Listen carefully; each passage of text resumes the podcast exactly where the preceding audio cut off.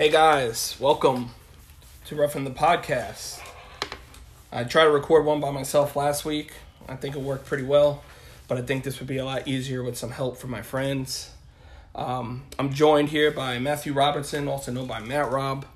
Um, we will be doing this weekly. Um, we'll be going over the games, kind of like what I did last week, um, going over some good fantasy plays, um, going over matchups, what to look for in those matchups, injuries, um, and all that good stuff. Um, so we hope you uh, sit back and enjoy um, our first episode together of Roughing the Podcast. Um, it's kind of interesting week for us here in North Carolina. We're about to get uh, plowed over by Hurricane Florence. Um, so it's good that we actually get a chance to get together here before this storm rolls through. Yeah, so if you don't hear from us next week, guys, uh, enjoy this while you can. All right. yeah. I mean, we just we, we just don't know what to expect. So uh, so you know we're kind of rolling it out um, this week, and like I said, I hope everybody enjoys listening to us. Um, uh, we got a lot of information to share, so you know we look forward to doing this week in and week out. So uh, let's go ahead and uh, let's get the podcast started. Let's do it. All right, so we're gonna start off with the Ravens and Bengals coming Thursday night, Thursday night football, Paul Brown Stadium in Cincinnati, Ohio. Um, Thursday night games, uh, in in my opinion, they need They to get get a little better. Yeah, Yeah. they get rough, short week. Yeah, they do, and Usually teams come out flat, conservative, in my opinion. And uh, who knows? I mean, after week one, maybe it'll be the complete opposite, but uh, we'll see. yeah, I agree 110. percent I, you know, I think for a while everyone's been wanting better Thursday night football games. Um, You know how they do that?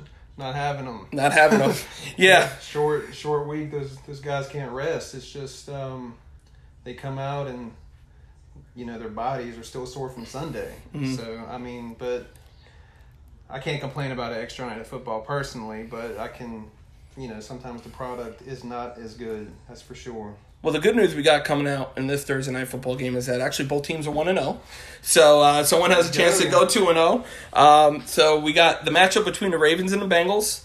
Um, yeah, yeah, divisional matchup. So uh, pretty important yeah, pretty important game.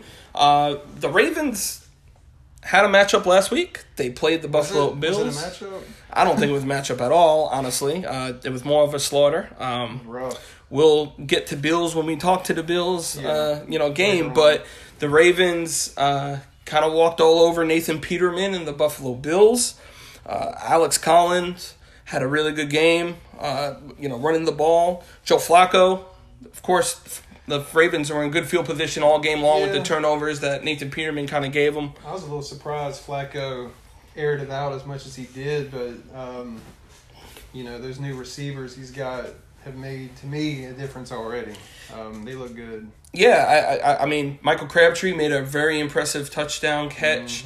He had a tiptoe with way into the end zone. Uh, Flacco put it in a perfect spot. Uh, you know, then you had Willie Snead, Yeah. who at one time with the New Orleans Saints looked like he was going to be one of the guys. Premier slot player. Yeah, for Drew Brees. And then the speedster John Brown. So Yeah. they got weapons. Yeah, and it- it's definitely a different wide receiving corps than what we've seen in the past. Uh, you, Definitely. you know, and and to me, uh, a lot younger. Um, and a lot more capable to make some big plays for Joe Flacco downfield. And the one constant, of course, is that defense. Um, they're always tough. So I mean, I think it's a Baltimore's a a legit playoff team. They missed out by one game last year, but in my opinion, they're they're going to be very tough. Um, so Cincinnati, Yeah, you think? Um, last week, they got a road win in Indianapolis. Um, they played pretty good. They didn't make many mistakes. Um, Dalton, you know, I remember last year he was very up and down. Mhm. Uh, this week he he did have one turnover, but other than that, they moved the ball pretty well. Um, and I believe they're on the road, correct? yes. So No, no, I'm sorry. They're at home. The Bengals are at home. The Bengals are at home. Okay, so what do you think? Uh, who do you got in this matchup, or is there anything about the Bengals that stuck out to you? You know that. You know, I thought the Bengals played a solid game. Joe Mixon really had a really good game. Workhorse. Yeah, really big workhorse. You know, you know, they're hoping he's what they drafted when they did draft him, despite all the off-field problems that he had. Yeah. But you know, I was going to say something, but we'll keep it. We'll keep it clean. but you know, they're hoping that that's the guy that they had drafted. Um, I like I, I I like the Ravens in Okay. in, in, in, in, in in this matchup. Why? I I I, I like their defense. I think. Um, like I said, what I saw out of the Ravens with their newly formed wide receiving corps is a lot better than what I've seen in the past. I can only compliment Joe Flacco. Alex Collins runs real hard, so you know they're able to establish the run game, able to sound, uh, uh, establish the ground game. I just like the the, the, the Ravens here. I think I, I I think the Bengals the Bengals really could have lost that game last week. Definitely, it. Um, they actually got fortunate. uh, Jack Doyle fumbles the ball on a first down reception Yes. as as Andrew Luck is leading the game winning drive.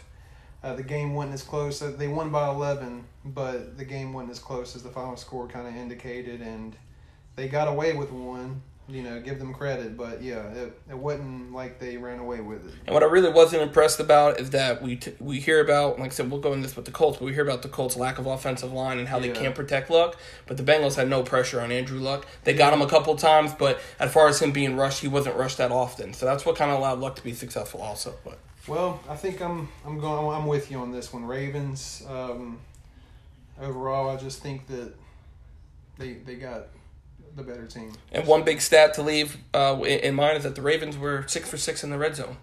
And that included Lamar Jackson when he entered the game when they pulled pulled Flacco out since they were blowing him out. So six and six for the red zone's pretty darn impressive. Speaking, I'm glad you brought up Lamar because they did use him when the game was still close. They brought him in on um, wildcat type plays, so that's something to look out for. Um, Flacco is the starter and he's playing good, but Lamar will come in and try to surprise him. Sounds good. So we both agree. Ravens and Ravens. So far, we agree. All right. All right, our next matchup is uh, the Carolina Panthers face the Atlanta Falcons, a division matchup once again, NFC South. Um, the line in this game is Atlanta is five and a half point underdogs. Um, is that right? Yeah. That's that's kind of weird, isn't it? yeah, it is. At home, uh, I know the Falcons didn't play great last week, but um, well they they played all right, and uh, you'll get to them here in a minute. But that's that's surprising. Anyway, Panthers come in.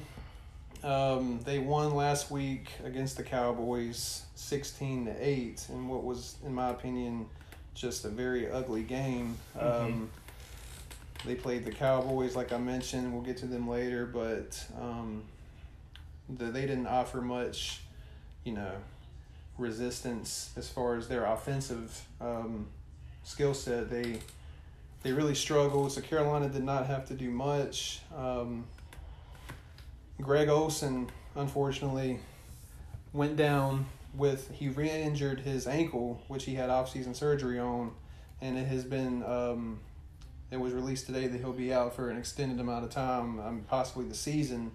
So that does not give me a lot of confidence in Cam Newton on the road. That's one of his go-to guys. So he'll probably be running the ball again like he did last week. Mhm. You know when nothing's there because this receiver corps is suspect to Mhm. me. Uh, you have Funchess, who in my opinion is a two at best. You got DJ Moore, the the, the rookie, who really didn't do much last week. Um, so to me, it's going to be Cam and McCaffrey. Them two are going to have to shoulder the load um, in a hostile environment. The Falcons coming off, and you know, a repeat loss to Philly, the same way they lost in the playoffs, forcing the ball to Julio. I mean, I'm sure they're hungry for a win, um, but Well, the crazy thing here is if you look at the stats of the game, you look at what numbers were put up, like you said, kind of unimpressive. You know, you're looking at, you know, Cam Newton only 17 for 26 for 161 yards passing. yeah. The leading receiver was Christian McCaffrey, not even a wide receiver. That's what I'm the saying. leading receiver was Christian McCaffrey with 45 yards, and then the leading rusher was Cam Newton. So it, It's it- a, it's them, it's them two, and that's it. yeah. So I mean, I know what you're saying with uh, with them. I, you know, honestly, me, uh, Greg Olsen, I think uh, it, maybe it's time for him to call it. Uh, he's been injured, oft injured. Two years in a row now with this foot. He was Yeah. injured the the year prior to that. Injured the year, you know, he's been injury prone even in his time in Chicago. Um, so, I you know I don't know if that road is winding down for Greg, but um, he, he's not doing the Panthers any good on the sideline every year. No, I think they need to look at um, possible replacements for sure. Um, as far as a favorite target for Cam Newton, I'm sure Dez Bryant's out there right now saying, "Hey guys, hit me Hey, up." I'm still free if I want to play. yeah, Yeah. Uh, who knows? But on the other side of the ball, um, what stood out to you from the Falcons last well, week? Well, the Falcons, uh, you know, last week I was excited watching the first game of the football year, yeah, and needless to say, I think both teams let me down a little bit. And we'll get to the Eagles as well, but the the the, the Falcons just make me shake my head. They got the biggest off. if you're Tim- a Falcon fan, they're making you do four words. Yeah, yeah, they're making you. Yeah, I, I don't know what they're doing to the Falcon fans. I'm happy I'm not one. Not that I can speak right now about my team, but you know, Julio Jones, 10, 10 receptions, 169 yards, he had like 19 targets, man. but you can't get him in the end zone. Matt Ryan is No. one for 22 in his last 22 passes in the end zone to Julio Jones. Well, Steve Sarkisian needs to get more creative in the red zone. He is too predictable, and everyone knows when they're getting inside the 20, um, teams are taking Julio away. He needs to design plays for the first read to be someone else Mhm. um, because more often than not, Julio is going to be doubled. Look for Mhm. ways to get Ridley or Sanu one on one with a mismatch or or something. But yeah, it's it's too predictable, and they need to do they need to be better in the red zone. Yeah, I mean, you know, Kyle Shanahan's brought here offensive mind. You know, um, that was one of the you know, reasons they're why missing him. Yeah, one of the reasons why they bring him. Um, yeah, yeah, and they're missing him. I, yeah, I apologize. He's over at the uh, at the 49ers now as their head coach. But you know, they they they, they move on from him, bringing Sarkisian. Um, the offense was a lot different when Kyle Shanahan was was, was calling the play. So Mhm. I'm with you. I think they need to be more creative. They have weapons in all in, in all areas. You got Yeah. Devonta Freeman. Coleman. You got Tevin Coleman, like you said, Sanu. I mean, there's a lot of options. You got to be better in the red zone. I like the aggressive call in the opening drive that they decided to go for it, and I think that was more pride. I think Yeah. they're like, "Hey, the playoffs. This is how our season ended, so we're gonna go ahead and we're gonna do it. and We're gonna punch it in," and they failed. And oh, then man. I mean the the play call that stuck out to me was uh, second down. I think they came out with a goal line formation, Mm-hmm. run heavy, and they they last second um, move everybody out in motion. I mean these are tight ends, and I mean they they they looked for Devonta Freeman, which is a mismatch, but. I'm sitting here saying, don't force the ball to Julio. I'm, I'm I am saying that, but at least get him on the field. He Mhm. he is a huge weapon. Decoy. He is a decoy. Get him out there. yeah, So um, that being said, they're at home, a short week. I'm taking Atlanta to bounce back, especially with El- Olsen being out um, at home for the Falcons. Um, what do you got? I'm gonna have to agree with you again. I think Atlanta does definitely bounce back. I think Atlanta's offense, even though we talked about their offensive woes in the opening week, we also still got to keep in mind they're going against a very good Philadelphia Eagles defense, who was one of the top ranked defenses in the league last year. So we got to keep that in mind as well. So I think Atlanta does bounce back. Julio Jones in the division matchup. He's always a beast in every game, but especially when he plays his division rivals, he definitely always shows up. Yep. So I'm going to go with the Falcons as well. One thing they need to work on, I'll mention real quick, is uh, they had 15 penalties last week. On discipline. Undisciplined, first game of the season. You got to be better than that at home. Hopefully they will be, but we'll see. Sounds good. Oh man, we're gonna start with the Bills and in the- this, uh, yeah, the Bills and Chargers are the next matchup we have, and uh, we're laughing before we even get to it. Um, It's hard not to. It's hard not to. Yeah. I'm sorry, Bills fans, but it's hard not to. so, what's to say about the Bills? You know, a lot of people were um, kind of questioning having Peterman come in as the starter. You know, you draft Josh Allen first round, but I thought it was smart. I, I know what they were doing. He is a sacrificial lamb. That's what Nate Peterman's job is right now. Mhm. Like, go out there and take, you know, take this hit. Um, it's it's going to get ugly, but But I think is, it was in Josh Allen's best interest that uh, they're they're kind of. I hope they continue to do this for the next few weeks because the schedule's kind of rough. But um, but it's got to infuriate Bills fans. I mean, they made the playoffs for the first time in ten years. They ma- they make you scratch your head with some off-season moves. Na- Very, namely, to very. me, is Tyrod Taylor. I don't, I, I you know, I understand they want to they want to be Josh. they just Allen hated Tyrod Taylor. The- They hated him. for what? I don't know. for no. Granted, I'm not saying. Let me bench a playoff caliber, um, or we're in the playoff push quarterback for Nathan Peterman. We still made the playoffs. Uh, they just I don't know what they had against them, but yeah, it was weird. Yeah, I mean, I'm not saying Tyrod Taylor is a top 10 quarterback in the league by no means, but he's better than Nathan Peterman. I'm better than Nathan Peterman. You're better than Nathan Peterman. I mean, just to see how much of a laughing stock that game is when you pull up stats for this game, It's nothing to look at. it's at. none to look at. The leading and passing was Josh Allen, Yeah, he came in late. and he came in garbage late. And, and those numbers are 6 for 15 with 74 yards. Well, it's it's going to get uglier before it gets better. Uh, we don't probably have to spend too much time on this team because I mean it, we know what to expect from them. Um, it's unfortunate for the Bills fans. It's going to be a long, painful recovery. Um, and this game, uh, are they at home? I believe they're at home. Yeah, they are at home. So Char- that helps. Chargers visit. So um, that being said, what do you think about the Chargers? Well, the Chargers, to me, is a was a sleeper team. Me too. for this year. I think the Chargers. I mean, they they have the talent to kind of get it done. Um, I wasn't gonna say surprised about last week's um, outcome because I have really high hopes for Pat Mahomes, and Yeah, we'll, we we could talk about that. You know, once we get to the Chiefs, but um, you know, I, the Chargers have the offense to to put points on the board. Yeah, to, yeah, to, to, to, to keep up with anybody. So. Um, I think Joey Bosa obviously was a big. Is a big hurt. I mean, Mahomes looked very comfortable last week. Um, Too First start, first start, and you know they. We'll get to Kansas City, but uh, the defense just could not create enough disruption for him. That's something that the Chargers need to focus more on this week for sure. I mean, the offense is fine. They're going to be just fine. They moved the ball.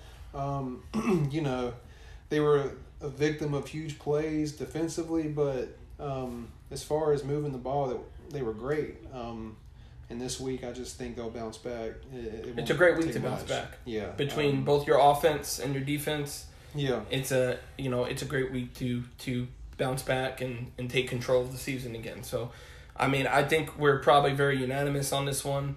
Um, I think we're gonna say Oh, yeah, right, right, right. The Chargers are definitely gonna go into Buffalo regardless. Now, granted, we don't know uh, who's starting. Uh, Sean McDermott was not willing to make a commitment on that, so it'll be Peterman or it'll be Allen. And if there's one thing I can say about Allen, it was a couple of times where that he had stayed in the pocket and he was able to um, move his feet a little bit and kind of make a good couple good open passes, have good open looks. Yeah. So that's what they want out of him. Now, like you said, are they willing to already commit and say, "Hey, Josh, this is yours"? That's a tough one to sell. So, or do they go back to Nate Peterman and and hoping he could bounce back? So, it'd be very interesting as far as to see what the Bills decide. Um, but I think the Chargers. You think the Chargers? I Yeah. think that's an easy slam dunk pick. Yeah, let's let's move on because yeah, that one's easy. All right, the next matchup we got is Minnesota and Green Bay. Um, Packers are at home, coming off the improbable win. uh, Twitter was, you know, going crazy. Everybody, the Packer season was over uh, midway through whatever it was, the first or second quarter. I mean, I saw the play. I thought it was a torn ACL, MCL, some type of ligament tear. I immediately um, was like, "Well, Did you think of your s- knee? Did you think of your knee when you Oh. hurt your knee? Uh, it wasn't quite that bad. It didn't swell up like a cantaloupe. So, um, anyway, yeah. I dislocated my knee years ago and playing flag football. That's how intense we are. But anyway, um, so he comes back in the second half, which shocks me, which I'm happy about because as an NFL fan, I want to see the, the best players playing, and Aaron Rodgers is, you know, one of the best, if not the best quarterbacks. Um, he comes back, you know, not as mobile as he usually is. You can tell he's protecting that knee. Um, but he just lights up the Bears. Um, three touchdowns to Cobb, Adams, Allison. Every one of them got got a touchdown. Uh, Cobb being the most impressive go ahead. Um, so Aaron Rodgers looks to be back. He hasn't. They haven't committed to him playing, but I'm I'm gonna say they're gonna play. But what about the commitment? to me, what was mind blowing was the commitment of protection yes. that the O line gave them. It was almost like they came together like, "Hey, listen, this is our dude. We Jamaal need this, Williams. we need this dude to win the game." Yes, and Jamaal Williams picked up many blitzes, many people Yeah. coming off the edge. yeah. Dude, it was like he couldn't. It was like that was his safe haven, and he could just sit in a pocket and just pick apart the Bears. It was There crazy. were a lot of Bears fans upset at what they thought were holds that got they got away with, but as a defense, it don't matter. You gotta um, overcome that, and I think any team fan who blows a 20 0 lead is going to come up with excuses on This to is why very- this team came back. this is very true. So going forward, um, you know they play at home against Minnesota, which the defense does not get any easier. Minnesota is very tough. Um, and before we move on, is there anything else?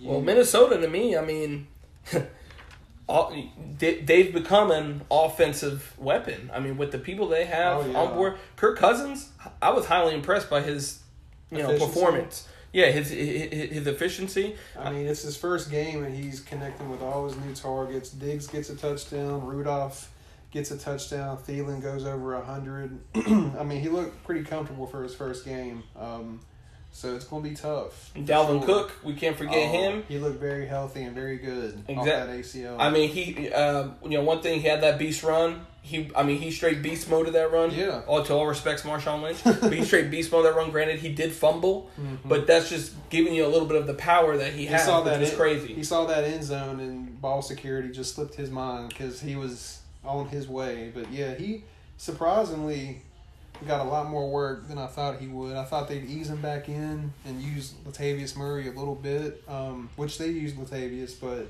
Mhm. Dalvin got probably eighty percent of those snaps, and he uh, he looked healthy. So he's young, so Yeah, no turnovers either by Kirk Cousins. yes. So no mistakes. He was very efficient, like you said. Yeah. So I mean, that's something that you gotta love. And speaking Um, of turnovers, they won the turnover battle by 3 Mhm. which, you know, every NFL fan knows that is a key stat in the outcome of games. Um, And Cousins has been bit by the turnover bug early in his career with the Redskins, and Yeah. you know, so it, it that's uh, comforting and reassuring for the Minnesota Viking, Vikings fans to see. I think he realizes that he doesn't have to force as much Mhm. with Minnesota because he knows he's surrounded by a great team. Defensively, they're probably top five. hmm offensively, he's got playmakers that can do stuff for him. Um, so it's hard to call Kirk Cousins a game manager because he's he's better than that. But that might be what that that might be all he has to do this year. It's just not turn over the ball, move you know move the ball downfield. I mean they're they're a good team. So, So this is a tough matchup. It We- is. Division matchup. This is the second week in a row for Packers, but a division matchup too. So this is a big game for them. They can go up already have beat two and zero and beat two of their division, you know, divisional rivals. yeah. So it's a big game for them. Um, so First what about you? round. Who do you? I, I mean, I mean, I mean, what do you think here? I think this is a, a super tight game. Depends on what Aaron Rodgers is on the field. Is he? Is I he? think Aaron Rodgers will be on the field, and I think that Minnesota is going to take this one because Rodgers is not hundred percent. He won't be able to move, um, which is one of his strengths. Now, don't get me wrong. He can still. He's as accurate as they come. He can, you know, he can stay in the pocket if he has to. But the Minnesota defense is not going to make it easy. So I'm going to take Minnesota for that reason. I'm gonna agree once again. I, there will be one of these games that we will disagree on. I promise. I'm sure Um, because usually me and you do not. Uh, see eye to eye all the time. So, Nah. but I am going to go with Minnesota as well. You just don't know as far as the health of Aaron Rodgers. Um, if I don't think a performance like he pulled off last week, he's not going to be able to pull off that kind of performance against Minnesota. Well, maybe they I don't think him so. up with some prescription medication. Yeah, I don't know if anybody saw that, but my my boy Aaron Rodgers, he was definitely geeked up on some painkillers at the end of the game. Uh, you know, post game interview. Um, it's been No, floating. that's not that's not even fair. Aaron Rodgers is already in the zone yeah, in regular life, so give him a little bit of some you know, scripts on the sideline. This is Yeah. I mean, it's floating around on Facebook, floating around everywhere on social media. And dude, if you take a look, that boy's eyes is the, the, the pupils are dilated. he looks cooked. Um, so, but it is what it is. We're both going with Minnesota Vikings in this uh, important divisional matchup. All right. All right, next up we got the Houston Texans. They will be visiting the Tennessee Titans. Um, Division. yeah, another division. I li- I'm I'm liking this. You know what we got going here. A lot of division games here in week two. Yeah. I think most of them were actually division games. Now that I'm thinking back at it, you know, looking back at the schedule. But so important games being played early. I like it. Um, the Titans last week. I, I was really disappointed in the Tennessee Titans last week. Yeah. I mean, I, I, I, I don't know. I, I, the Titans is another team that just can't seem to put it together. Um, I loved the gutsy call. Uh, you know me, I'm all about gutsy calls. I love when, when, when coaches go for it and uh, on fourth down early in the game. I do. Where were Um, they at? They were they were like fourth and it, it, was like at the Dolphins three yard line, Okay. and Mike Vrabel, That's rookie coach, right? Mike Vrabel, Yeah. makes a gutsy call, goes for it, and they get stopped. And they got stopped by Minkah Fitzpatrick, who The, uh, first round draft pick of Yeah. the Miami Dolphins, I believe out of Alabama. I think it's um, I, yeah, I'm not sure. I think it's Alabama. Maybe I'm wrong. Um, but then the Titans go on through the game, and Mariota makes some head scratching throws. He he had two Yeah, he really had- disgusting interceptions. Yeah, I I saw those, and um, I don't know what to think. I guess if you're a fan of the Titans, maybe you can become delusional and say, "Well, we had the rain delay. Um, that didn't help." I mean, I'm sure that took away rhythm, but he looked terrible before the rain delay.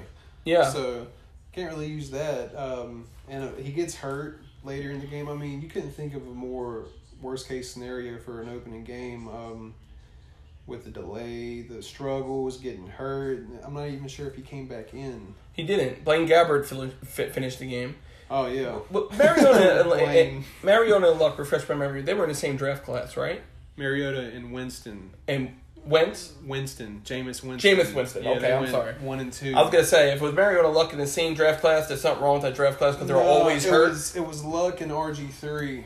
That's what that was. Well, that's even worse. Now that you think about that, at least uh, Mariota's still playing the game of football. Yeah. Um, Um, I'm not sure who won that draft pick because You you, Winston. You gotta We'll see get to Tennessee. him later, but I'm I'm starting to lose hope on him. But Yeah. uh, Mariota. You know, I wanted to give him the benefit of the doubt last year with a down year, um, but you know, you have to start accepting things, and I'm just starting to wonder if he's a starter in this league. Um, anyway, we we have Delanie Walker out um, for the year with a broken ankle. I mean, talk about another star tight end, a Mhm. go-to target gone. That's obviously going to hurt um, Mariota if he does play this week. So there- there's a lot of work to do for that team. Um, on, Mhm. on the other side of the ball, the Texans, another struggling performance. Now they went to Gillette Stadium. That's always tough. The Patriots, they're not going to let you. They're not going to beat themselves, and the Texans certainly did not help because um, they had some turnovers. Uh, Watson really struggled in the first half. Um, I believe they had a fourth down miss. Mhm. You know when they could have put points on the board. Um, they had a big injury. They lost their right tackle Henderson with a broken foot, so they'll have to look for replacements for him. Um, what do you think about Houston? Well, I was really looking forward to seeing Deshaun Watson. Yeah, he came back and he was healthy. He was a stud, right? We Yeah. had we had this Oh. game last year. mm-hmm. Ridiculous game. Yeah. Takes Tom Brady to have another ridiculous drive to beat him in the in the waning seconds. Brandin Cooks. Brandin Cooks that? no longer on the, the no longer team, but he you, you know it takes Brady a, a, a last minute drive to, to win the game. So Deshaun Watson first came back from injury. JJ Watt's back. Yeah, JJ Watt's back, and and I'm like, okay, we're gonna see Deshaun shine. Actually, last week this was like my underdog pick. I actually liked the Texans coming into New England, which is mind blowing, but I did, I did like them because they have Watson come back, Watts back. I thought we we, we, we were gonna see a different. I'm wondering if um, he's missing Will Fuller because when Watson played last year, Will Fuller was healthy, and he's a field stretcher. He he he demands attention. It creates more space for Hopkins. Like Hopkins had a good line to finish the game, but he he, he didn't take the game over like he was last year. Um, you know, I think Fuller that field stretcher. I think Watson's missing it. Mhm. Uh, it. It definitely opens things up. It was a it was a bad omen first play of the game, bad handoff, right? Yeah, the and they fumble. fumbled the ball. That's so just- you know, like when I first saw that, I said, "Well, I guess this isn't going to go as planned for the Texans." So, um, needless to say, uh, I think the Texans have a lot more to show. Um, so, at, when it comes to these two teams, as far as the Texans and Titans, if Blaine Gabbert's playing, I'm I'm picking the Texans all day. I'll tell you if um, If Mariota's I'm playing, taking the Texans. I'm probably way. still picking the Texans all day. I don't think Right. it matters. So, um, but one thing the Titans are going to need to do, if if, Mariota plays, but especially if if Blaine Gabbert plays, give Derrick Henry the ball. He's a man among boys. I mean, he? the, I mean, look at the man's built. Sometimes though, you know, you can have the physical tools, but it doesn't necessarily make you a great player. Now he has big play potential. He's shown it before, but sometimes I wonder if a man that big has a hard time getting going. Going, You know, mhm. Dion Lewis came in, played pretty good. Um, Yeah, 16 carries, 76 yards, and a touchdown. but I do agree, Henry, whether or not he's a great player or not, he's physically imposing. They need to get him going, wear down the defense, find a way. So, um, but we'll see. We both got Houston for Yeah. this one. Yes, let's keep in mind Taylor Lewan, their big center, who they uh, signed to a big contract, is also questionable, so that could be a big loss as far as protection goes. All right, our next matchup is the Cleveland Browns visiting the New Orleans Saints. Um, I'll tell you what, there's a lot of storylines with both of these teams Yes. um, coming in. I guess we'll start with Cleveland. Could you have had a, a more Cleveland type game to, to open the year? I mean, they didn't win a game last year. They've lost 31 out of their last 32 games and they really should have lost this game. But when it was handed to them, it just man, the football gods do not like the Cleveland Browns. I feel for their fans. A block field goal to basically end overtime. Um, it's just that that's the uh, that's how the game went. But there's a lot more to it. Um, you How know, about the tie is their best start in like the last how many years? Like that's crazy. Like that. Yeah. You know, like the tie is their best start in like the last. I forgot how many years it was. I, I I can't remember what the stat was, but that this is now their best start. They tied that says it all for this franchise. But there is hope, Browns fans. very Um, much. you know, this game was weird. Um, very heavy rains, so that changed schemes for both teams. Uh, Tyrod Taylor threw the ball forty times. Um, that's not what Tyrod Taylor does. He's a twenty to twenty five, com, you know, attempt type of a player. So that stat alone shows you this game did not go to plan. Um, I think a big story of this game was the turnovers. When they had six turnovers. hmm I mean, they should have been blown out, and Pittsburgh let them back in it. But um, Pittsburgh turned the ball six times. Pittsburgh did. Yes. Ben Ben Ben Roethlisberger had um, four interceptions, and then they fumbled the ball twice. That is correct. Okay, that's what I meant. Um, despite the fact that they forced six turnovers, um, they still couldn't find a way to, To win. win. the game. I mean, How do you win that? that it was a tie. Um, How do you win that turnover battle? You you, you make Big Ben, who granted last year had a game where he turned the ball over five times himself, and then he went to the locker room and said, "Well, maybe I just don't have it no more. Maybe I'm I should quit. Yeah, I'm gonna retire." So, um, but how do you turn the ball over six times and get a tie? Leave it to Cleveland. Yeah, you, that just kind of shows you. Um, I don't want to say, uh, uh, yeah, ineffectiveness. It's you know, you know, it's an effectiveness. Uh, Tyrod Taylor did what he could. Um, like you said, he did have a really nice rush for a touchdown. He did rush for a touchdown, and it was a really good rush where he lowered the shoulder and made sure he got in. Where most quarterbacks would go when they see contact coming, they'll go out of bounds. Instead, he took the hit to get the touchdown, so that was good to see. Um, but you know, you know, going to the Saints now. You know, the Saints on the other hand, um, I don't know what happened. I don't know if Di- uh, you know, Dirk Koetter outcoached Sean Payton. I don't know if the game plan that they had. I, I I don't know what happened there, but Ryan Fitzpatrick cooked the New Orleans Saints. Yeah, I wonder. I wonder if they just um, were looking ahead. I don't know. I mean, it's game one. You have to be excited. You have to be, you know, prepared. But it's like this isn't the defense we saw last year. Um, maybe they didn't respect the deep ball. Fitzpatrick killed them on the deep ball. He made some Maybe- crazy passes, man. Maybe they didn't game plan for that. Maybe Mhm. they expected Tampa Bay to come in more conservative. But after I get beat on two deep balls, I'm going to adjust. Mhm. Um, you know, Dennis Allen should have did a better job of trying to figure out, you know, take away something. Mhm. Um, but Fitzpatrick came in and lit him up. Dude, the Saints expected Fitzpatrick, but they got Fitzmagic instead, and you know, it, it, you know, and it showed, you know, and and Not Fitz tragic. no, not Fitztragic, not Fitzpatrick, they got Fitzmagic, and But you know, for the Saints, their offense can move the ball. Alvin Kamara is a freaking stud, man. I, I've not seen. He he reminds me of Jamaal Charles, but maybe better. I Mhm. mean, he he just.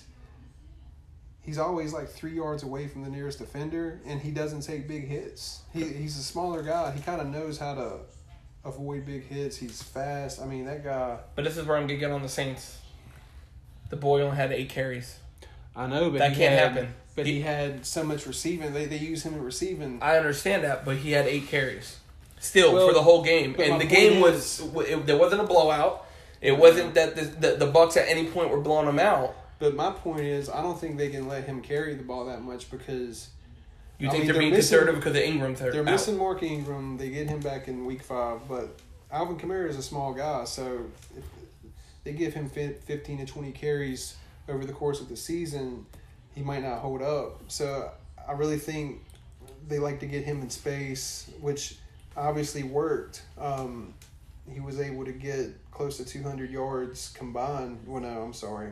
More like 130, 140. Um, three touchdowns, but I do agree they need to run the ball more. They need um, they they just signed Mike Gillislee, right? Yeah, but they that and, and that was my inlet They going need to. to use him. Well, no, no, but but listen, this this was my inlet going. So Kamara carries the ball eight times. You one you actually hand the ball off one time. You give it to Mike Gillislee. Mike Gillislee has a history of fumbles. Okay. What happens? He carries the ball. He gets stripped, and the Bucks take it to the crib. So why is Mike Gillislee carrying that ball?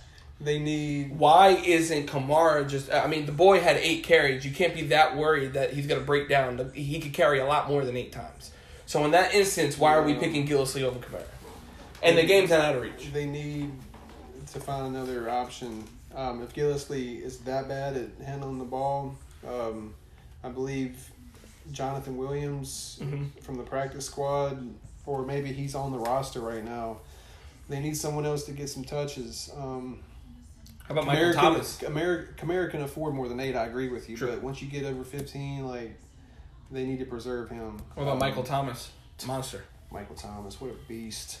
16 receptions, 180 yards, and a touchdown. You know he had um, he only how many receptions? Uh, 16. Yeah, he had seventeen targets. So So- 16, 17. So that's kind of impressive. Yeah, he's he's very good. Uh, Ted Ginn, he still looks like he's got his speed. Um, offense is not the problem. They just need to shore up their defense. I think they can. They have the talent all across every aspect of that defense. So, little home opener Mhm. let down. Um, they actually have lost a lot of home openers the past few years. It's like something they do.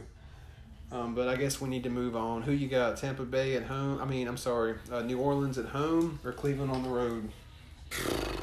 You know, I would love to say, Cleveland fans, that this is the week you'll get your win. Um, but I, I, I can't be confident in that this week. Um, so I'm going to go with the Saints. I think the Saints bounce back. Their defense bounce. Uh, their defense mainly bounce Yeah. back. Their offense doesn't even bounce back. They got that. Their defense bounces back against the Cleveland Browns and Real- Tyrod Taylor. I agree. New Orleans, real quick. Uh, do you expect Baker Mayfield to play at any point this season? Well, what? Let me go ahead and get a. Uh, where do you? What's your guess? What week? If This is where I stand with Baker Mayfield and the Cleveland Browns. If I I feel that if Baker Mayfield is in that game last next last uh, last week in Steelers, they probably win the game. That's a very fair point. So, I think Baker Mayfield should be on the field. He should be on the field now. If you thought Baker Mayfield was better than Sam Darnold, and the Jets have Sam Darnold starting, and you pick Baker Mayfield overall number one, Baker? Baker Mayfield needs to be on the field. Yeah, we can talk about this for days. I'm going to go with him starting week. Uh, I, I don't know. It's hard to say because if Tyrod Taylor starts winning, they're not going to take him out.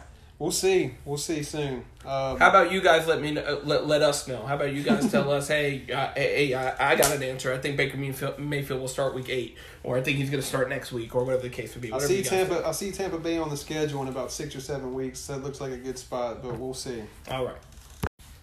So how about this? We have three AFC East teams that are one and zero. We we expected that the Patriots would be one and zero. Division matchup.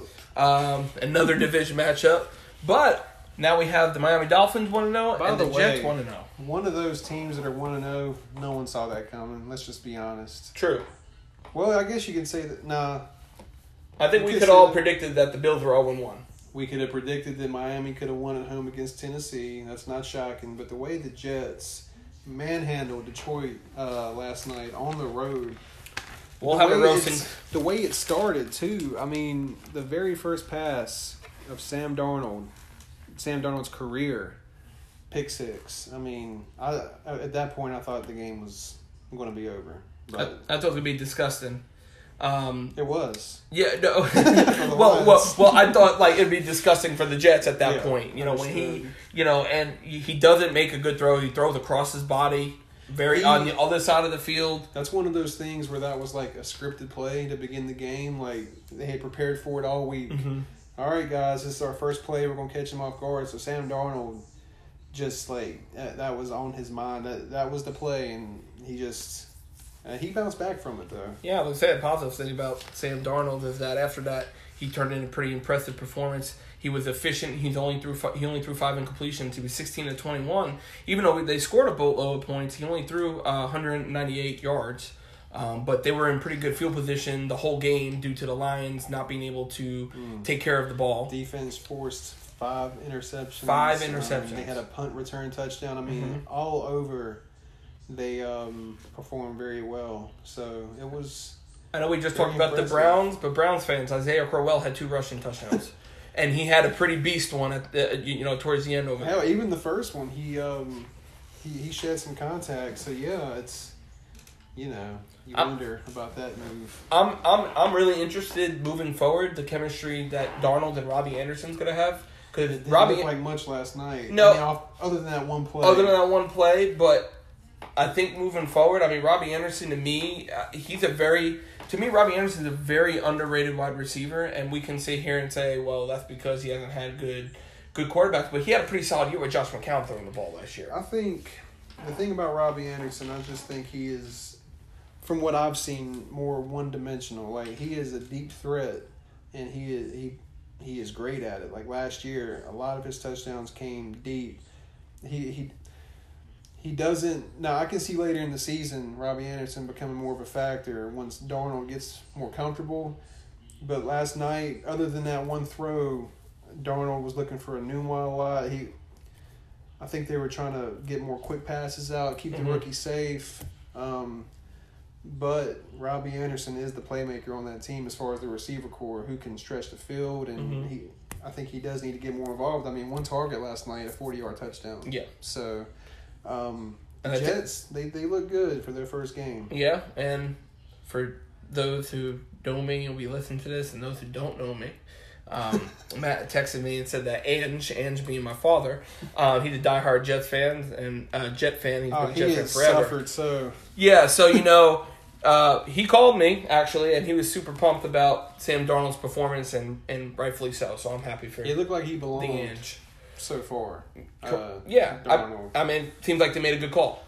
So on the other side of the ball, we have Miami, um, and yeah, of course they were involved in that rain delay game that was just brutal to watch. I, you know, it was hard to keep up with it, hard to have a rhythm in that game. Longest game Um, since the merger.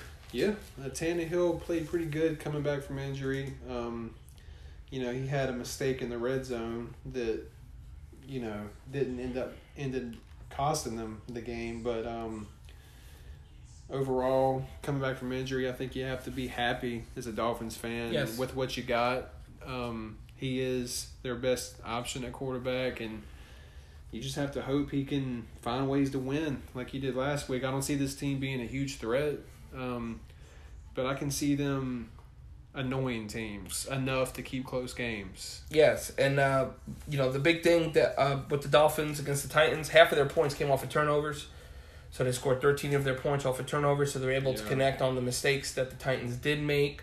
Uh, one thing that I was really impressed with when it comes to the um, Dolphins, there was there was two two two people I was really impressed with. Kenny Stills took the number one Mhm. wide receiver role because DeVante Parker was not playing. DeVante Parker, man, we got to move on from this guy. I know we do. I don't want. I don't know why we, we still talk about. It. I I was a I was a, a DeVante Parker truther. Like I thought he was going to be the next big thing, but he is. I don't think he's going to be uh, what we thought he was. How about Um, Kenny Stills taking Kenny over? Stills though. I mean, been four, good. four, four receptions, 106 yards, two TDs. He he has been good, but he was stuck as that third man Yeah. when Parker and Landry were both there. Yeah. Um, so he really got a chance to shine. He showed out. And then how about old man Frank Gores man- outrunning Kenyon Drake? They both ran well. Um, he Frank Gore outperformed Drake. Drake got more carries. Um, but Gore, the ageless wonder. The Angel. I was gonna say it. the I Angels thought he was going to Miami to retire. He's out here running circles around Kenyon Drake. Yeah, I thought he was just going for like a you know a He little. must have an Infinity Stone. I thought he was going back to Miami for like a trip to remember his U days when he was like in college beasting or something, like you said. So Well, I was I, I, I was shocked that, that Gore put up that production that he did. Granted, it wasn't something mind blowing. He had nine carries for sixty one yards, a pretty good average But for Miami, that's what they want. They want him to spell Drake because going back to my Kamara thing, Drake's a smaller guy, but he's a he's a good player in space. So they want to. But so is Frank Gore. Mhm. Um, so they'll use them both. And um, anyway, we got the Dolphins on the road at the Jets. Two very tough teams to gauge this early in the year. Both impressive so far, considering what you expected. Um, what you got? This is a tough one. Uh, it really is because I don't know if the Jets were good or the Dolph- or, or the Lions were just that bad. So that what's kind of kind of tears me away. Darnold's first home game at home, maybe some jitters, but hell, I'm gonna go with it. I'm gonna go with J E T S like Fireman Ed. I'm gonna go with the Jets at home. All right. Um, I'm just gonna I'm gonna, I'm gonna go with Miami, man. Okay, I knew there would be one we disagree on. I don't know why, but I just am. So we'll see. We finally have a disagreement. Uh, eight games into the pod.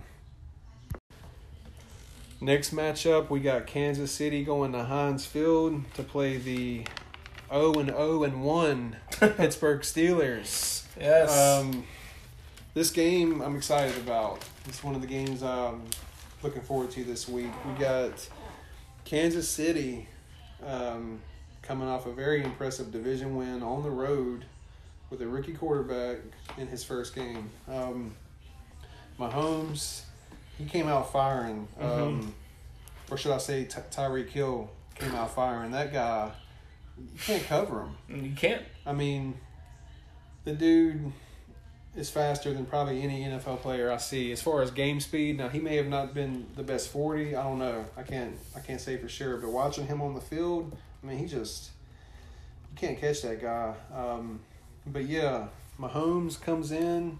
He looks pretty comfortable for his first game, and I think a lot of that I'm going to give credit to Andy Reid. Great offensive mind. Um, he knows how to.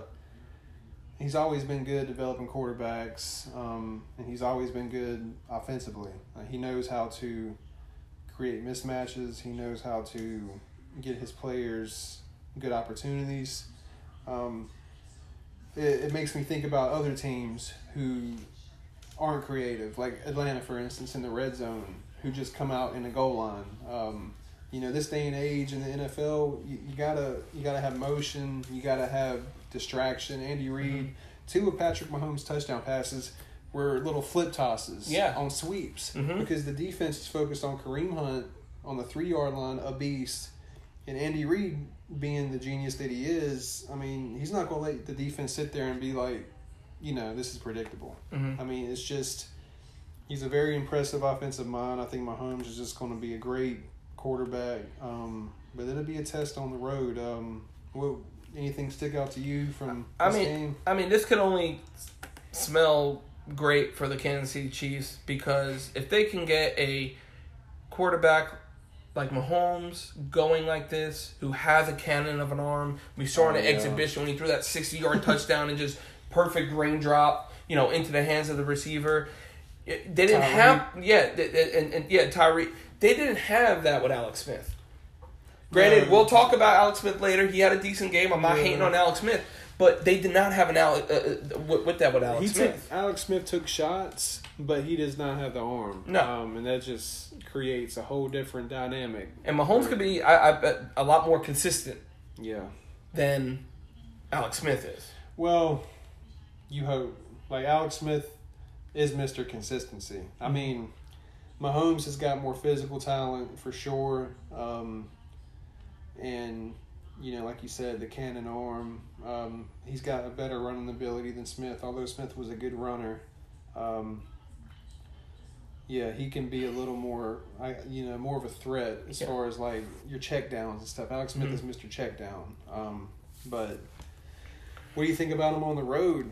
Does things? Well, he was on the road last week, but Pittsburgh's a different. It's a different Animal. beast. But, I mean, I like anybody if if someone can have a guy like Tyreek Hill puts up seven receptions, 169 yards, two touchdowns, not counting his his run back off a punt Yeah. that was 94 yards. So the dude had almost you know 300 yards total by himself, which is insane. It's insane. Um, the Steelers are a team though that are known when they're they're a good team. Tomlin is very good after Coming he ha- off losses. coming off loss if they have a bad game at home. to refocus.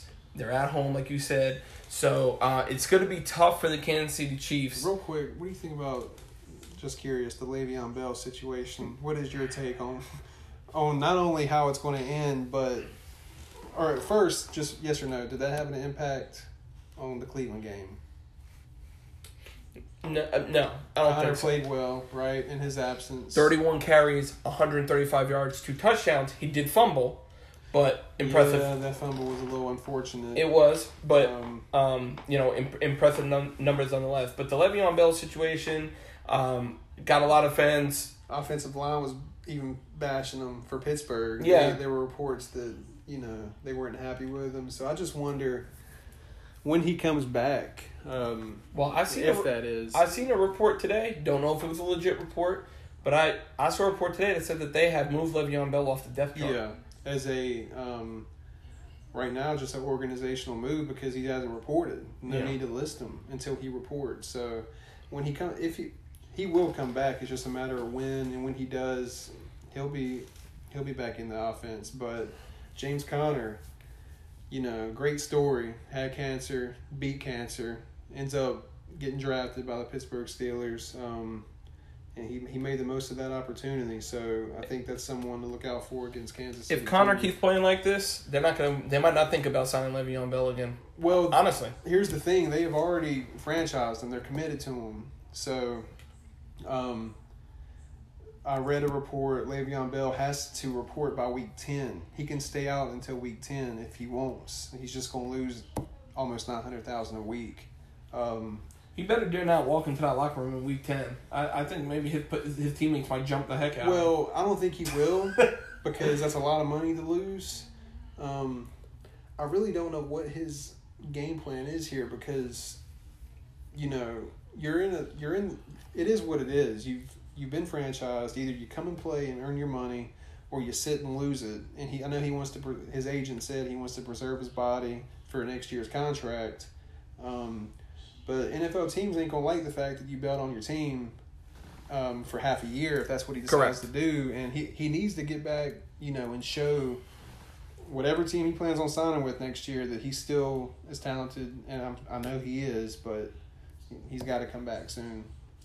So with that, all that said, what do you what, what do you think? Yeah, we got a little sidetrack there on Bell. Oh no, oh, no, that's fine. That's great. Um, that's what it's here for. But Pittsburgh, um, six turnovers, which, you know, I wrongly accused Cleveland of earlier.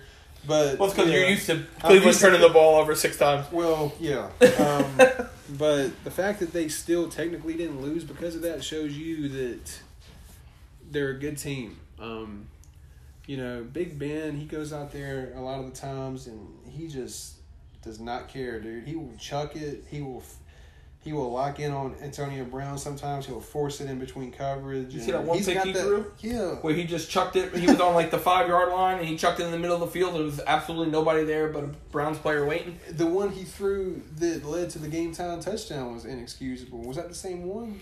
I want. I can't remember. There were so many of them. No, Um, th- no, no. That um, that was the fumble. He he got strip fumble, and then that led to the game. game Okay. winning touchdown. Um, but he has a long leash. He knows that he can go out there and play as crazy as he wants to. Uh, most of the time, it doesn't turn out like it did this past Sunday. Um, but you know, they had the rain. Um, the Le'Veon Bell situation had a little bit of locker room turmoil going on, but I think they'll bounce back at home. Um, personally, I think they have to. I think Pittsburgh wins this at home. Kansas City's a great team. Like, I, I think they'll challenge them, but I, I'll take Pitt at home because, you know, they, they got they got to bounce back after that. well, the crazy last the, week. the crazy thing about this is, I'm gonna go with the Chiefs. Two in a row. And the reason why I'm going with the Chiefs is I like the new look Chiefs. I'm not saying that I'm already jumping on the Patrick Mahomes bandwagon. I'm not saying that. But when I look at that game that he that, that they played against the Chargers, I was highly impressed from the beginning to the end of it. And I think um, I just have this gut feeling with we have this whole Le'Veon Bell situation going on. I have this gut feeling that this could potentially be a down year for the Steelers. I don't know why, but I have this feeling that this might not be the year of the Steelers. This and, and if that's the case, then it's a move on from Mike Tomlin. It's a potential move on from Ben Roethlisberger. And, and, and that and, and then we might have a new look Steelers for next year. And I, obviously, I know I'm Man, that jumping. wa- so weird. yeah, and I know I'm jumping way far, but I think the Chiefs come to Pittsburgh and take this one. We will see. All right, we got the defending Super Bowl champion Are they ever? Philadelphia Eagles against the I don't know, rejuvenated, feeling really good about themselves, 1 and 0 Tampa Bay Bucks. Um so yeah, uh real real interesting when you go, you know, look at this game maybe a couple of weeks before the football season uh, uh, after the football season ended, you think this quarterback matchup looks a lot different. We maybe see Wentz back from injury. We maybe see Jameis Winston. You expect to see Jameis Winston, but unfortunately for Jameis Winston, Jameis Winston doesn't know how to stay Jameis. Winston uh, may not have a job when he comes back. Yeah, so I'd be close to cutting ties with that guy if he don't straighten up. I yeah I agree. He hasn't been much of a benefit when he's on the field, and he's been a hazard off the field. So, um, so this very interesting matchup as uh, Philly goes into to Tampa Bay. Now, in, in a whole, I'm, I wasn't a big fan of the game that Philly had played.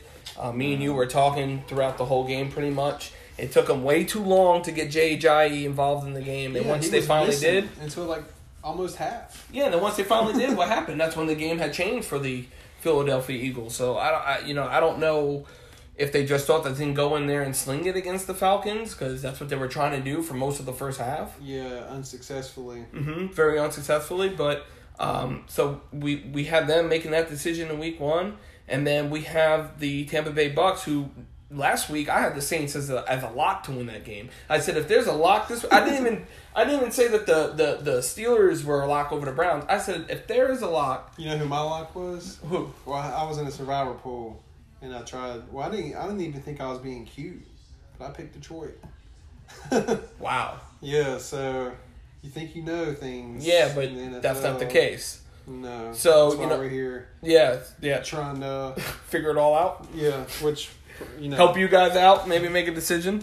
But um, but yeah. So you know, I'm thinking you know, the Saints we're going to win this, and then Fitzpatrick pulls off Fitz magic, and he looks like a million dollars. He was making passes that I've never seen the man make. He was dropping perfect passes in the bread basket. Dude, he was dialing up things. It was it was insane. Um, so this is an interesting matchup to me because, like I said, I don't like the way the Philadelphia Eagles, e- e- even though the Eagles pulled off the win against Falcons, I did not like the way they looked. I think they're missing Jeffery. You know, they don't Huge. have. He's kind of the downfield, let me win the one on one battle type of a presence. And, um, you know, they also. I can't. The name is escaping me. Matt Holland, I believe. Max Matt Hollins. he's- Mack Hollins. He, he's injured, so they're down to Mike Williams, Nelson Agholor, um, and their tight end Zach Ertz, who's a who's a playmaker. But with Nick Foles, um, Super Bowl MVP Nick Fo- uh, Nick Foles. I'm sorry guys, but I'm not sold on Nick Foles. That was a Cinderella type run. Um, he's a backup quarterback in this league, and a man a game manager. And I don't know, man. Uh, if I'm Philly, I know I have a great defense. I'm getting Jay Ajayi in the game earlier, Mhm. and I am, I guess, churning these wins out. Hopefully, until Wentz gets back, because that's what they're going to have to do. Game management, great defense. Um, you know, time of possession. Mm-hmm. They're going to have to just manage without Wentz because, you know, it's going to be tough, man. They don't have a lot of, to me, offensive playmakers right now. I have a question. Where did the rejuvenation of DeSean Jackson come from all of a sudden? In off season, I mean- rest. I mean, he's been non-existent pretty much for his first what year well, with Tampa? you know, couple last years year Tampa. he, um, I was listening to a few analysts talk about DeSean Jackson, and they, they did all these kinds of um, game metrics where they can evaluate speed, you know, all, all and they said that he had not lost speed. Um, Jameis Winston just misconnect with him so many times on on deep passes last year where he had his defender beat. And so, you know, there was hope for him coming in this year and, and Fitzpatrick was just able to connect with him. You know, he's still a dynamic playmaker. Now he got a pretty serious concussion in this game and Mhm. his availability this week is still up in the air. But yeah, Ja- Jackson still got it, and Chris Godwin is very impressive. So he, He- can step up in his absence. He made a very when he laid out there in the middle of the field and was able to you know reel that in. That was an impressive catch, but Big Mike Evans. you can't go wrong with a guy like that, man. You wish every team wishes they had a receiver like Mike Evans, who's looked- big and deceptionally fast for a Now I've always been a Mike Evans fan, and he just looked faster this this week than he had last year. Like I don't know what it was, but he just looked a lot better. Like he was getting separation. He was more than just go up and get the ball. Mike Evans. He was I'm ahead of you by two or three yards as Mhm. well. So, um, you know, the offense is capable. They're at home, um, so I'm Philly's not going to come in and just take this uh, with ease. Um, the defending champs. Um, who do you got, or is there anything else you want to add for either of these teams? Well, no, this that's just it's. There's not really else I want to add. Um, I the thing that still worries me about the Tampa Bay Buccaneers is that they were they were able to connect in the passing game and have big plays. Is that is that going to happen against Philly, who's a much better defense? No. And then when I take a step back and take a look away from the pass game and look at the run game, I'm not sold on Peyton Barber running the ball either. Um, and once again, against a very good Philadelphia Eagles defense. Um, Oh, so man, that, that defensive front is intense. yes, very intense. So in in order for the Bucks to win this, they're going to need Fitzmagic again. I don't see that happening again in week two. He doesn't have any more cards up his sleeves. No, no. Well, not this week at least. Uh, you know, maybe a, a week later, but no magic this week from Fitzmagic. So I'm going with the defending Super Bowl champions, the Philadelphia. We agree on that one. Okay. So we'll see if our predictions come true on that one. Uh, our next matchup is the Indianapolis Colts and the Washington Redskins. Uh, real quick, we just found out Greg Olsen may, in fact, not be done for the year. Um, the word is that he may rest the ankle and then plan to finish out the season before having surgery. Don't ask me how that works, but we will see. Commendable So, effort by Greg Olsen to Yeah, be able to get back. Cross your fingers, Panther fans. Um, so the Colts and the Redskins. Uh, I'll start with the Colts. They took a home L this week to Cincinnati, but in theory, I think they took a win Mhm. with Andrew Luck coming out healthy, looking good. Um, took a few hits. He actually took a real big hit early. Um, he had a actually the other player who hit him was um, safety Shawn Williams got ejected from the game. Go figure, another tar- Bengals player getting ejected. for a um, targeting hit. Um, so luck still being luck. I mean, he was escaping the pocket on that play, and it was a third down play, and Andrew Luck's going to die for that first down, and he just got. I mean, I thought he got concussed, but he Mhm. was fine. But um, that being said, he survived. Mhm. He he needs to stop taking the hits. I know he lo- he likes to go out and do what he needs to do, whatever he thinks he has to do for the team to win. But I mean, he's been out almost two years, so he needs to calm it down a little bit, in my opinion. Um, that shoulder must be feeling pretty good. He threw the ball 53 times. Fifty. I was going to mention that fifty-three times. That says a few things. They can't run the ball.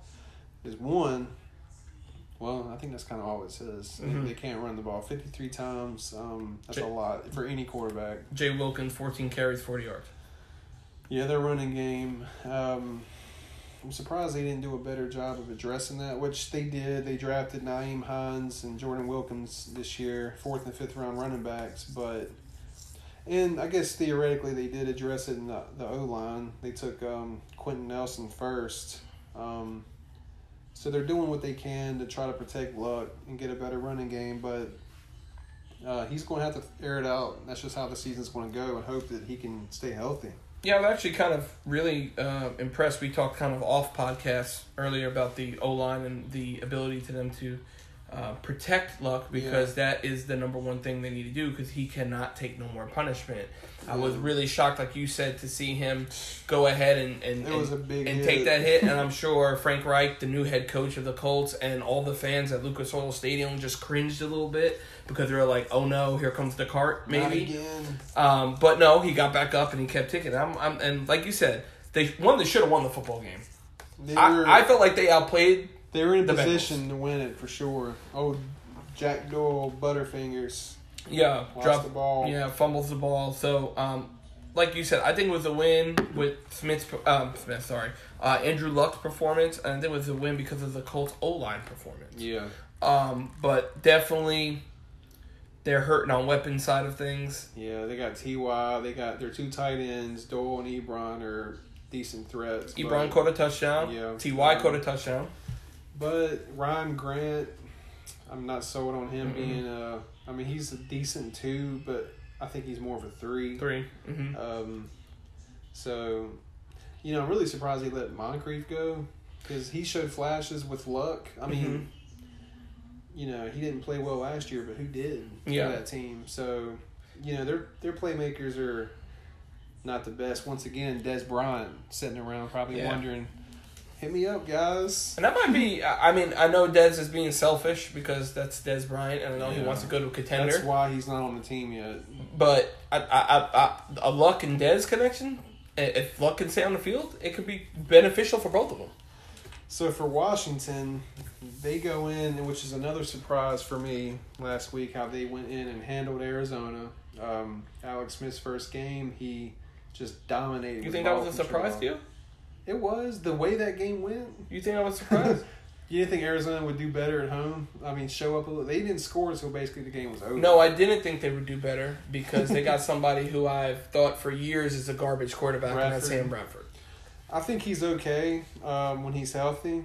I've I've seen him play decent. Um, I'm not saying he's great by any means. He obviously isn't even the future of this own team. He's a placeholder, you know, until their rookie QB comes in and um, Rosen. Rosen. Yeah, Josh Rosen. Um, but I was just surprised. I mean, Sam Bradford, let's just take him out of the equation. You got David Johnson, one of the most electric running backs in the league, just got a huge contract. So I'm thinking, he's gonna go out here and they're just gonna run like they- they're gonna run the ball well and their defense at home. You know, I thought that they would have performed a little better. They just cannot stop Alex Smith from just moving the ball wherever he wanted. You know, just slowly down the field. I mean, Mhm. the time of possession was ridiculous in this game. Mm-hmm.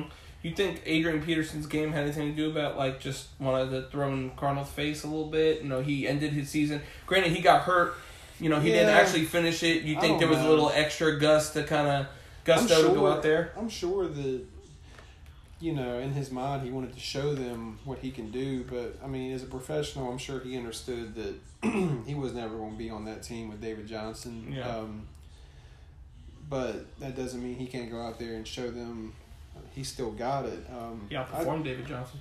yeah, I mean, I just wonder how the Cardinals came out so flat. Um, you But- know, maybe new coaching, Steve Wilks, new quarterback, Bradford. I mean, there's a lot of new pieces. Maybe they just haven't got it together yet, but Washington certainly hit, certainly did. And I really didn't expect that production from Adrian Peterson, especially Oh, he was a late. He was a late signing. They had to sign him like a week or two before. The, I think maybe Those fresh couple, legs, yeah, man. two weeks before the season. So it did.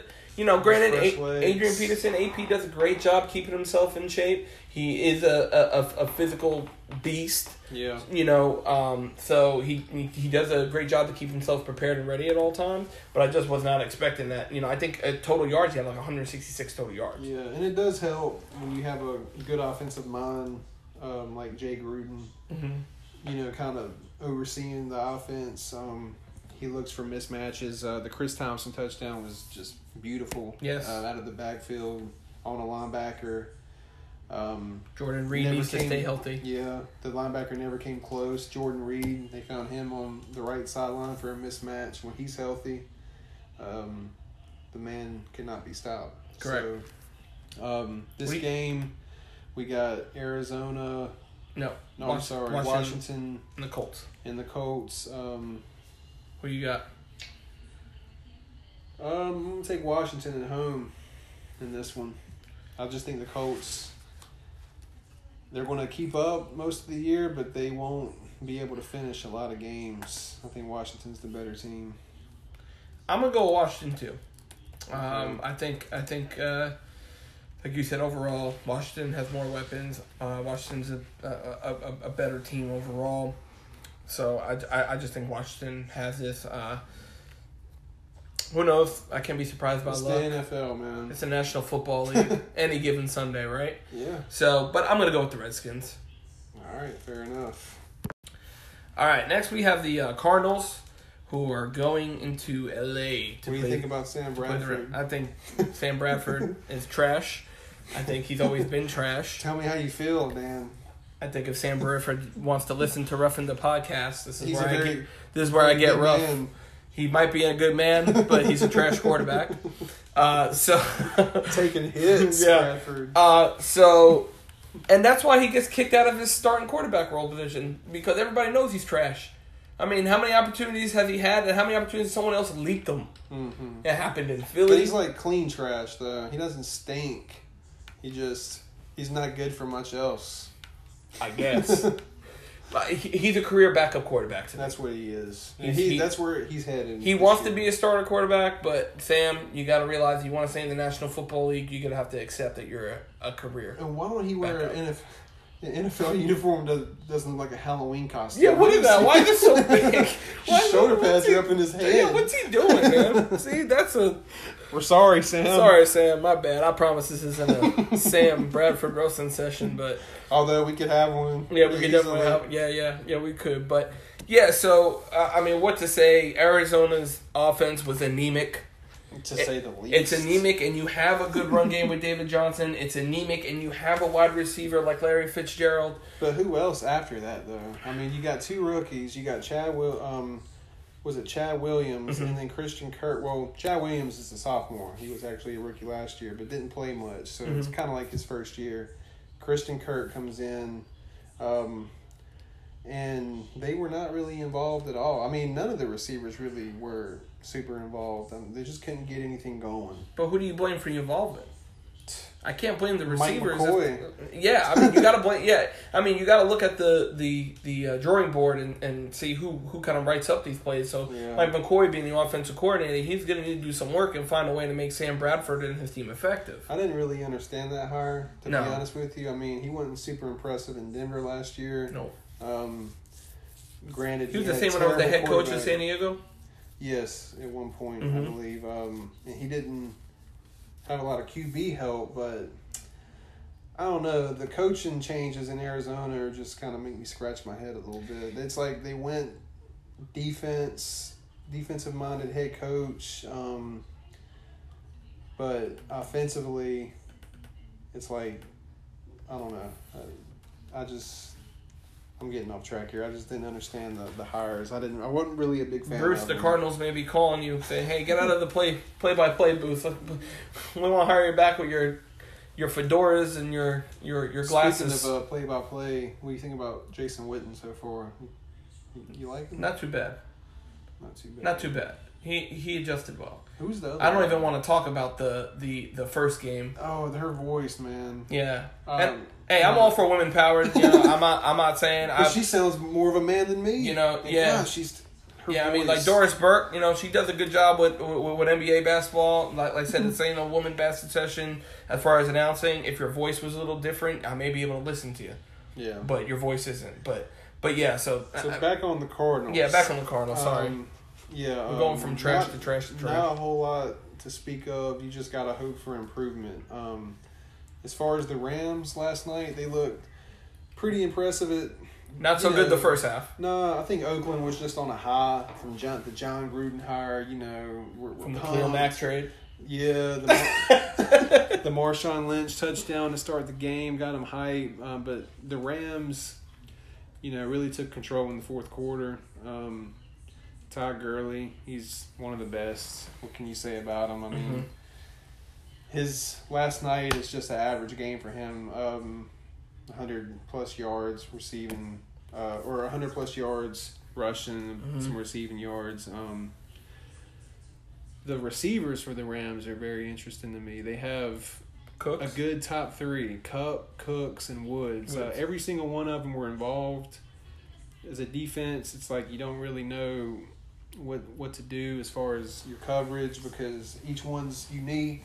Every one of them are talented. Um, so, and then you got Sean McVay, um, kind of overseeing that team offensively, and it's going to be tough on defenses to stop that offense. It's a high octane, fast moving offense. Mm-hmm. That- yeah, it's just You know, pedal to the metal, and they just keep going. They they no seatbelts. offense down the throat. They don't care.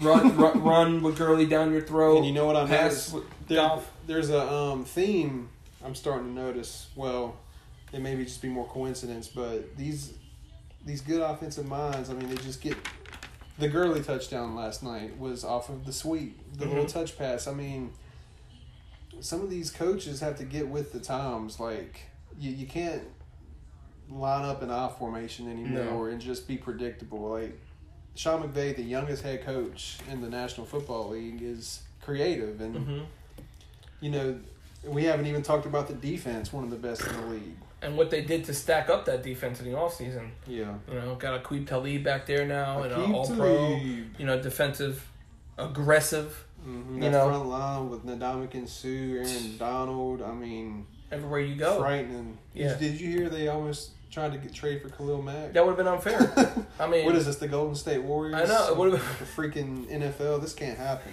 But I think what Sean McVay and them are doing is is like you said, they're di- you're, they're thinking outside the box. They're doing different plays. A lot of the plays that you've been seeing ran, I've seen them a lot in college football. Yeah, So you know, like you Sure. said, it's a new time. It's in you know these these old fuddy duddies who've been in the NFL for for twenty years or so. You know, they like you said, they got to get with the times. Um, if you don't get with the times, you're gonna be left behind, right? And you know, it's a new National Football League. So, the National Football League. But- so the.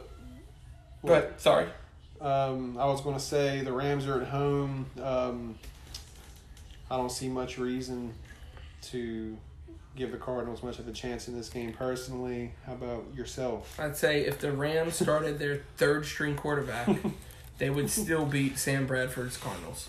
So I'm Yeah, going to go with the fans Rams. probably hate you right now, dude. Oh well. I am too. LA Rams, it's a sweep. All right. Our next matchup is the Detroit Lions visiting the San Francisco 49ers. Um, we'll start with the 49ers. So, Jimmy G, first start. Well, not first start. It's kind of like his first start to me because this is his first off season.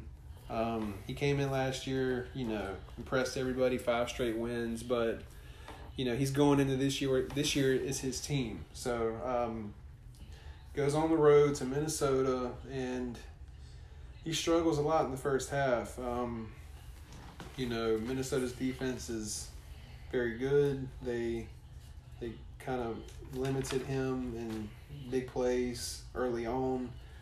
I really think McKinnon being gone on this team is um, a huge loss. Um, Breida and Morris are fine, but I think the thing that McKinnon offers is the fact that when he's on the field, he um, he's not a predictable player. Mhm. Okay, Morris is on the field. You're probably expecting run from the running back position. Mhm.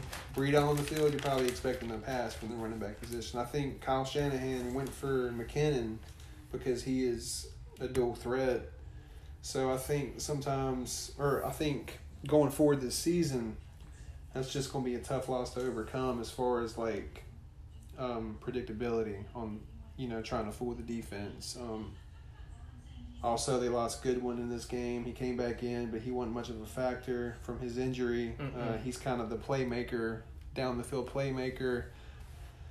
So, I don't know, man. I like Jimmy G as a quarterback, but the skill position positions on this team are underwhelming. So I'm- just wondering how they- they're going to have a hard time competing.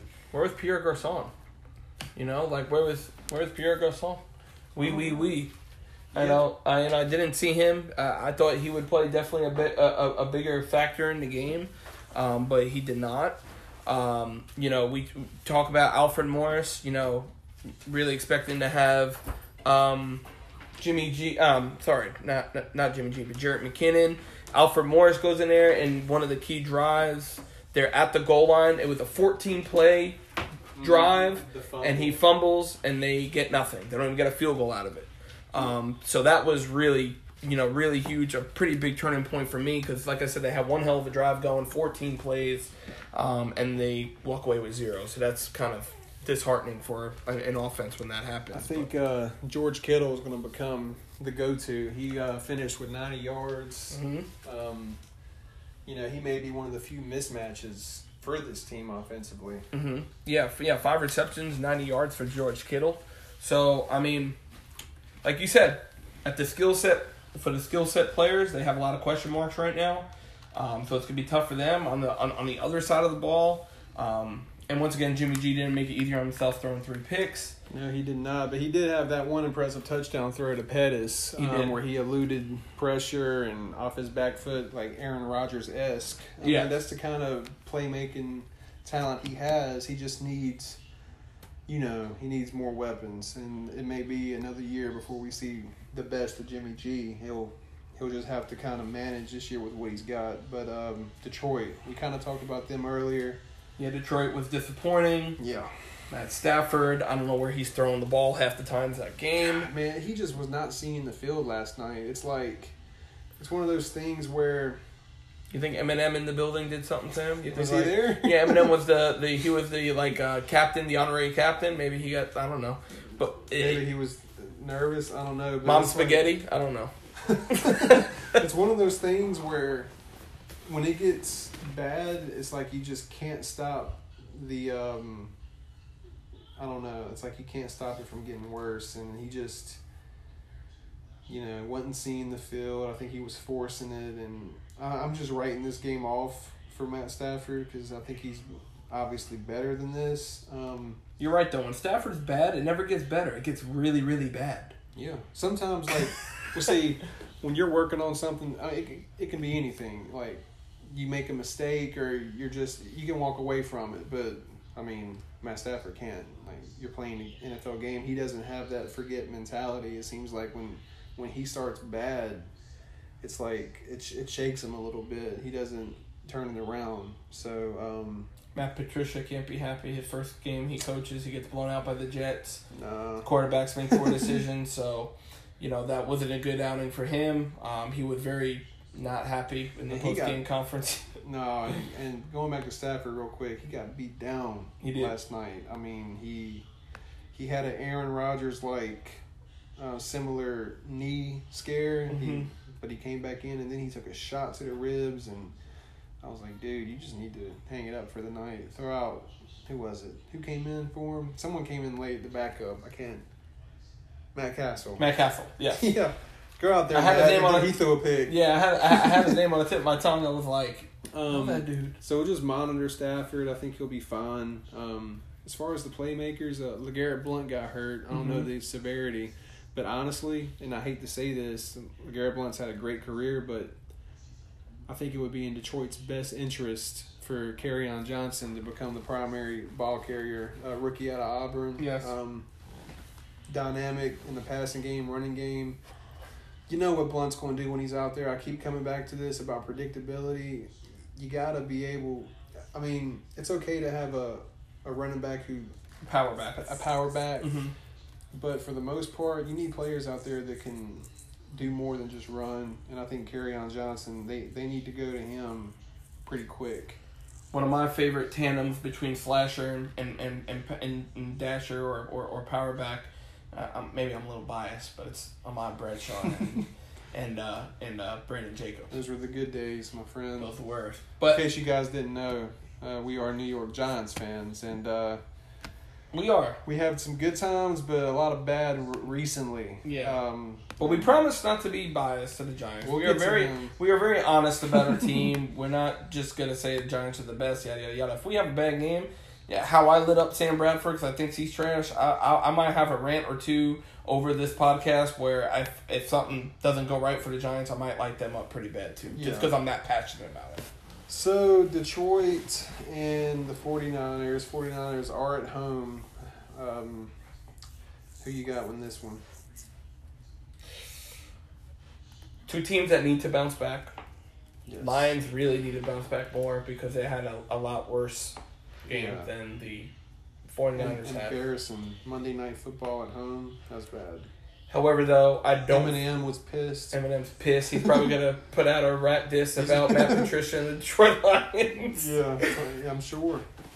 However, though, I don't think this is the week they bounce back.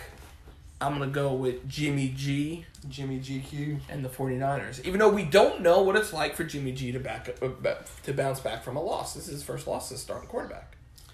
This is true. But I'm still gonna go with Jimmy G. All right, man. Well, I think that I will. Yeah, I'm gonna go Detroit on the road. Okay. We'll see. Interesting. We will see. All right.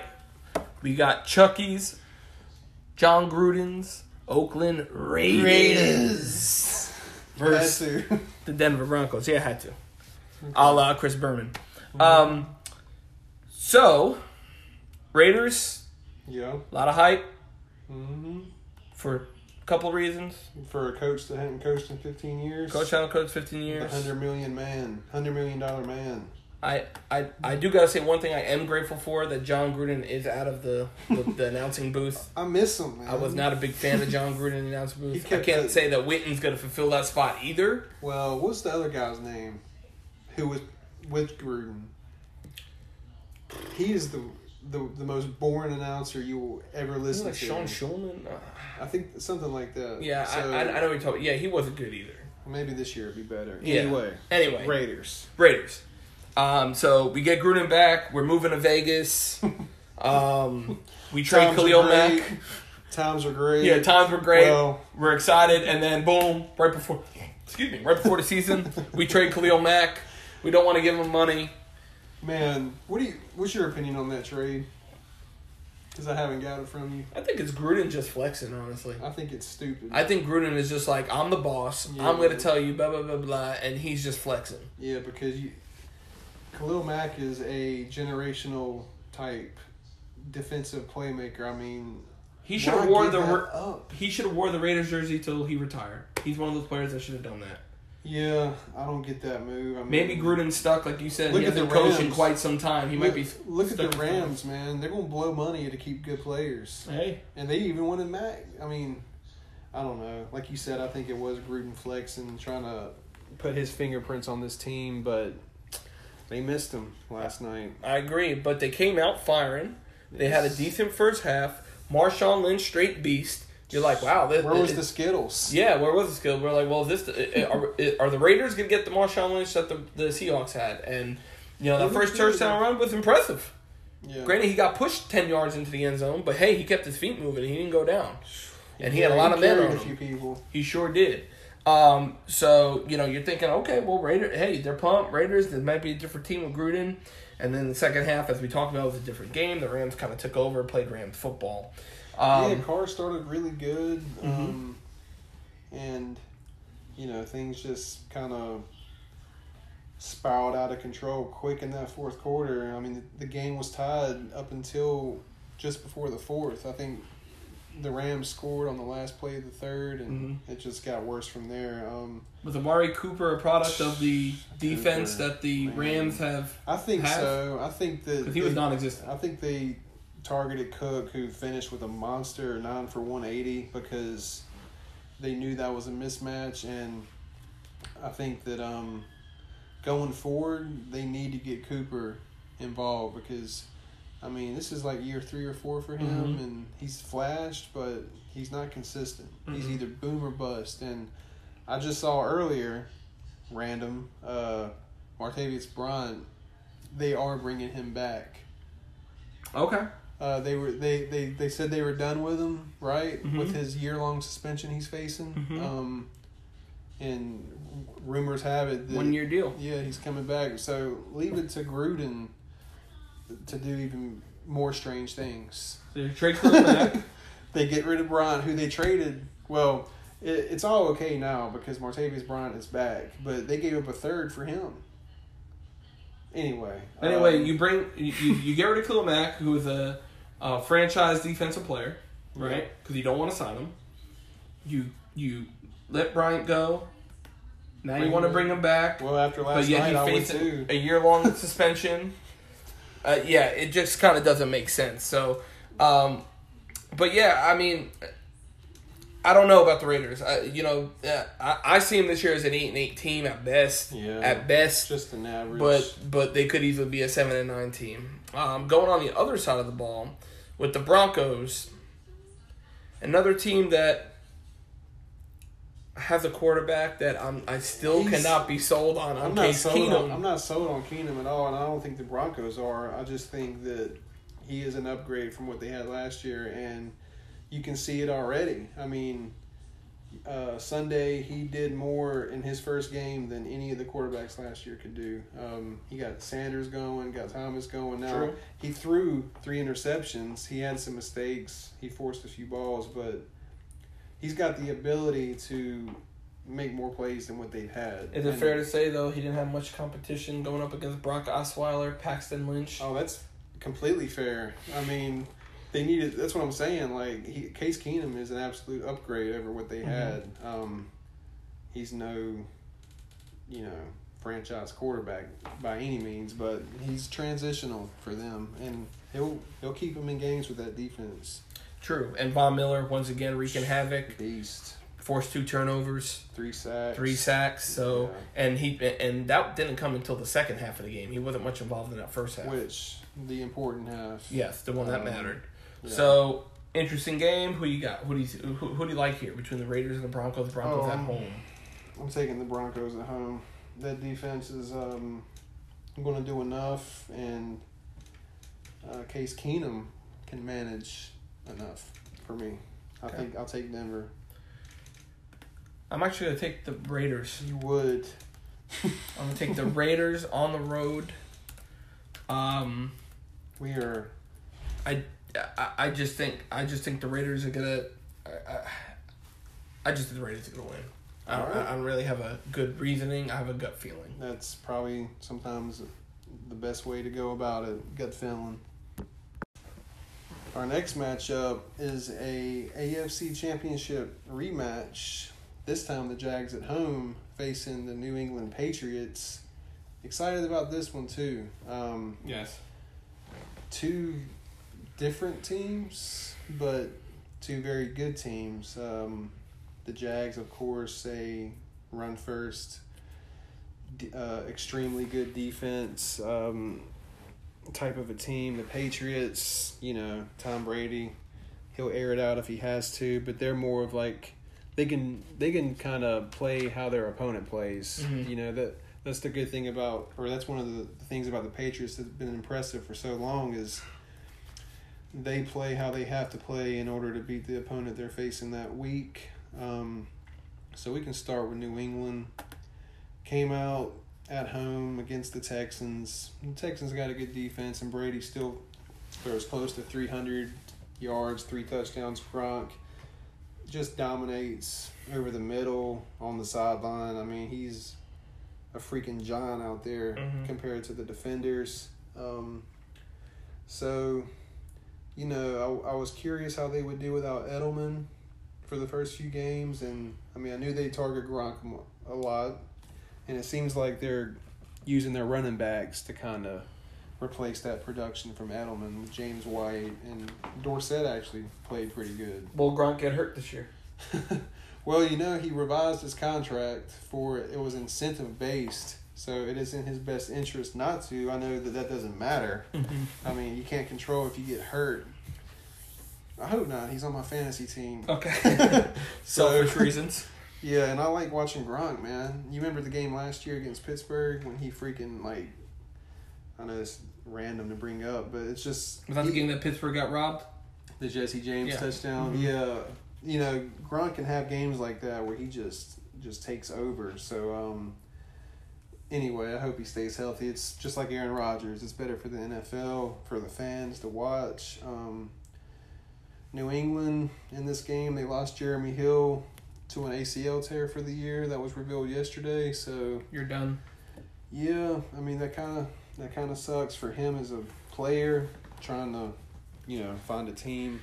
I think when you go to New England, it's kind of like a death sentence for players like Jeremy Hill or they always bring in those veterans Mhm. like it's their last chance. So, you know, we'll have to see what happens with Jeremy Hill going down the road, but yeah, overall a decent performance from the Patriots. Um, anything that you noticed? Yeah, What I, I you- mean Gronk, like you said, you pretty much touched on everything as far as the Patriots go. Gronk was dominant. Um, you couldn't stop the man, but who can? It's hard to stop a guy like that. Yeah. Um, Tom Brady is is Tom Brady, 41, right? forty one years old, and dude's he just doesn't slow down. TB12 dot, man. Yeah, That's what. I'm going to do. I want to stay young like Brady. It just doesn't. It just doesn't matter with Tom Brady and you know, and Bill Belichick along. He's the coach. You know, this team's going to be solid. But so not much more to add on the Patriots side. They, obviously, they don't need a, rece- a really great running game because Rex Burkhead. I mean, carried the ball eighteen times. He had sixty four yards. Yeah, and Jacksonville, I mean, I'm sorry, Houston has a good defensive front, so, Mm-hmm. you know, I think the running game will improve for New England. Um, but they ran enough to move the game along and kind of keep the defense honest. And uh, it'll be tough this week against Jacksonville, but I'm, I'm assuming they'll still they'll still run. Yeah, you know, in, in the line right now, talk about running. You know, we go from one team to another, and you know, Leonard Fournette, their stud running back, Mhm. um, suffers a hamstring injury, and we know how. are tricky. Yeah, I was gonna say we all know how they are. They can hang around for quite some time, and keep you out, um, out, you know, of the lineup. So, T.J. Yeldon did come in. He filled a pretty decent role there. I mean, he had 14 carries, 51 yards. Um, so he was able to fill some of the void there. He also had a receiving touchdown Yeah. um, in the game as well. Uh, Blake Bortles was as good as he needed to be. Uh, he wasn't. Yeah, he, he didn't wasn't- blow my mind. So who's the receiver that's going to take this team? Like who, who's going to take over at receiver for this team? You got Keelan Cole, you got Dede Westbrook, Moncrief. um, and Moncrief, who was the free agent. Um, none of them really stood out to me. Um, If we go based on experience, I would say Moncrief has the ability to be that guy, But out of all of them, actually, I know Cole had the better stats.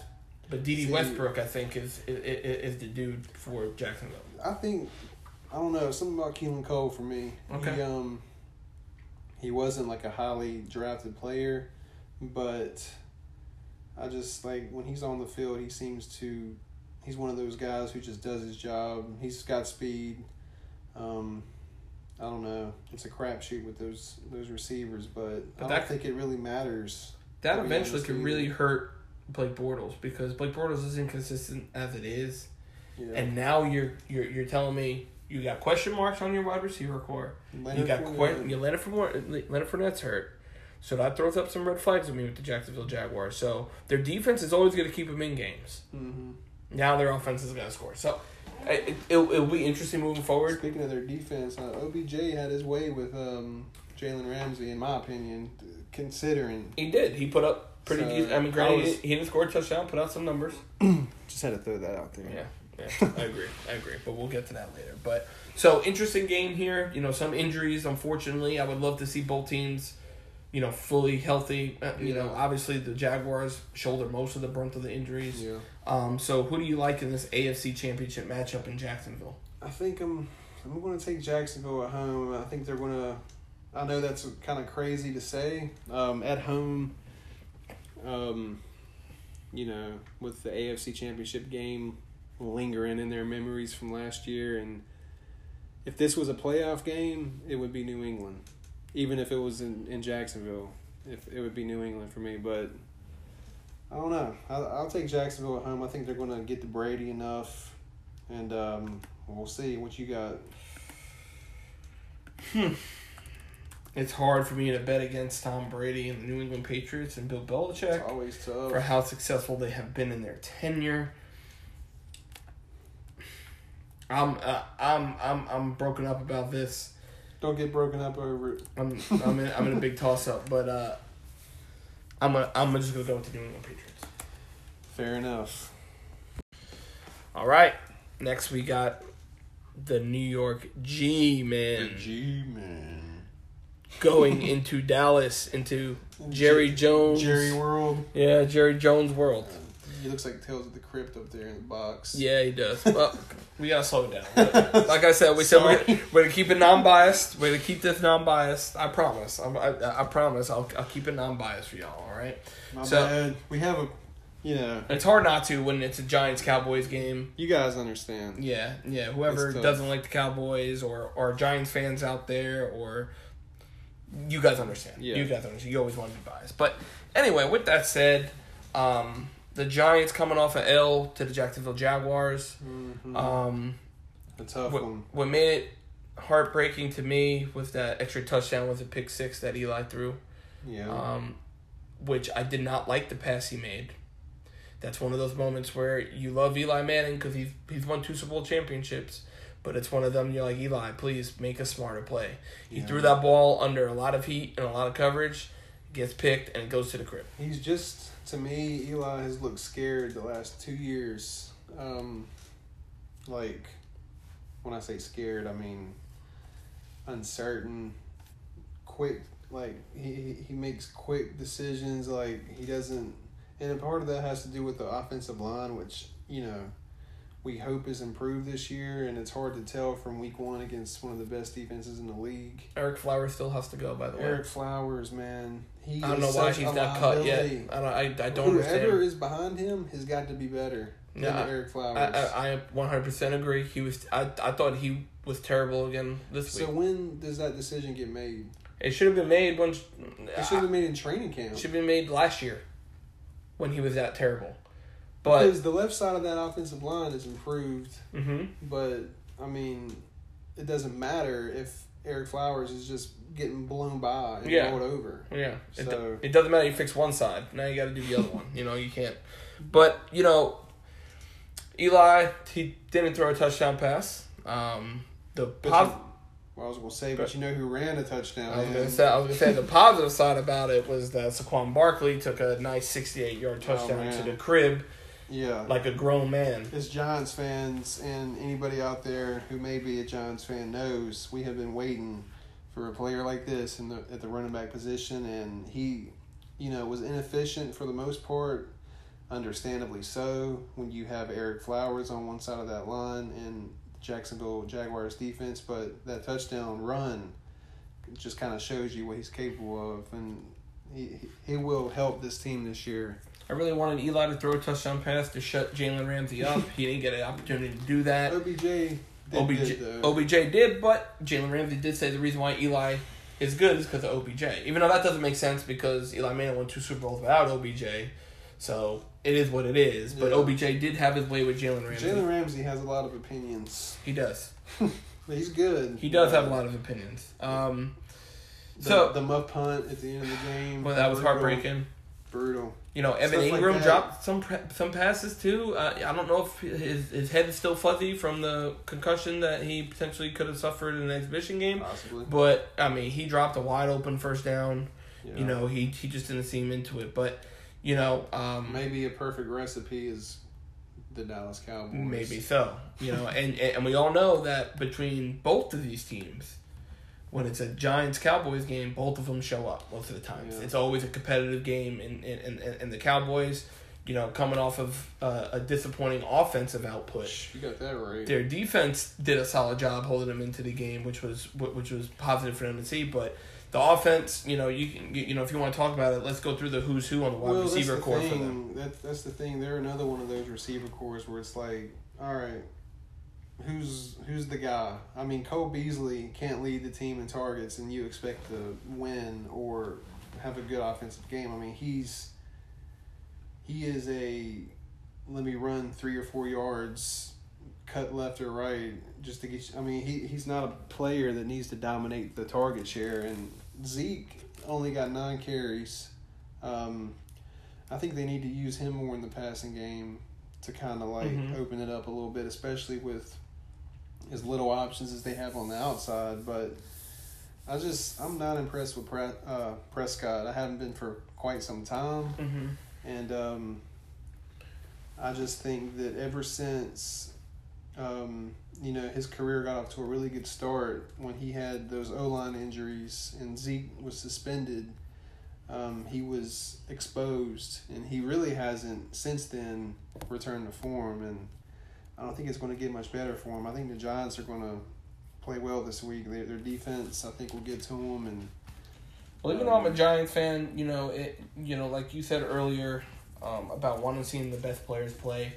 Um, it was good to see Ezekiel Elliott back on the field. He is one of the top running backs in the league.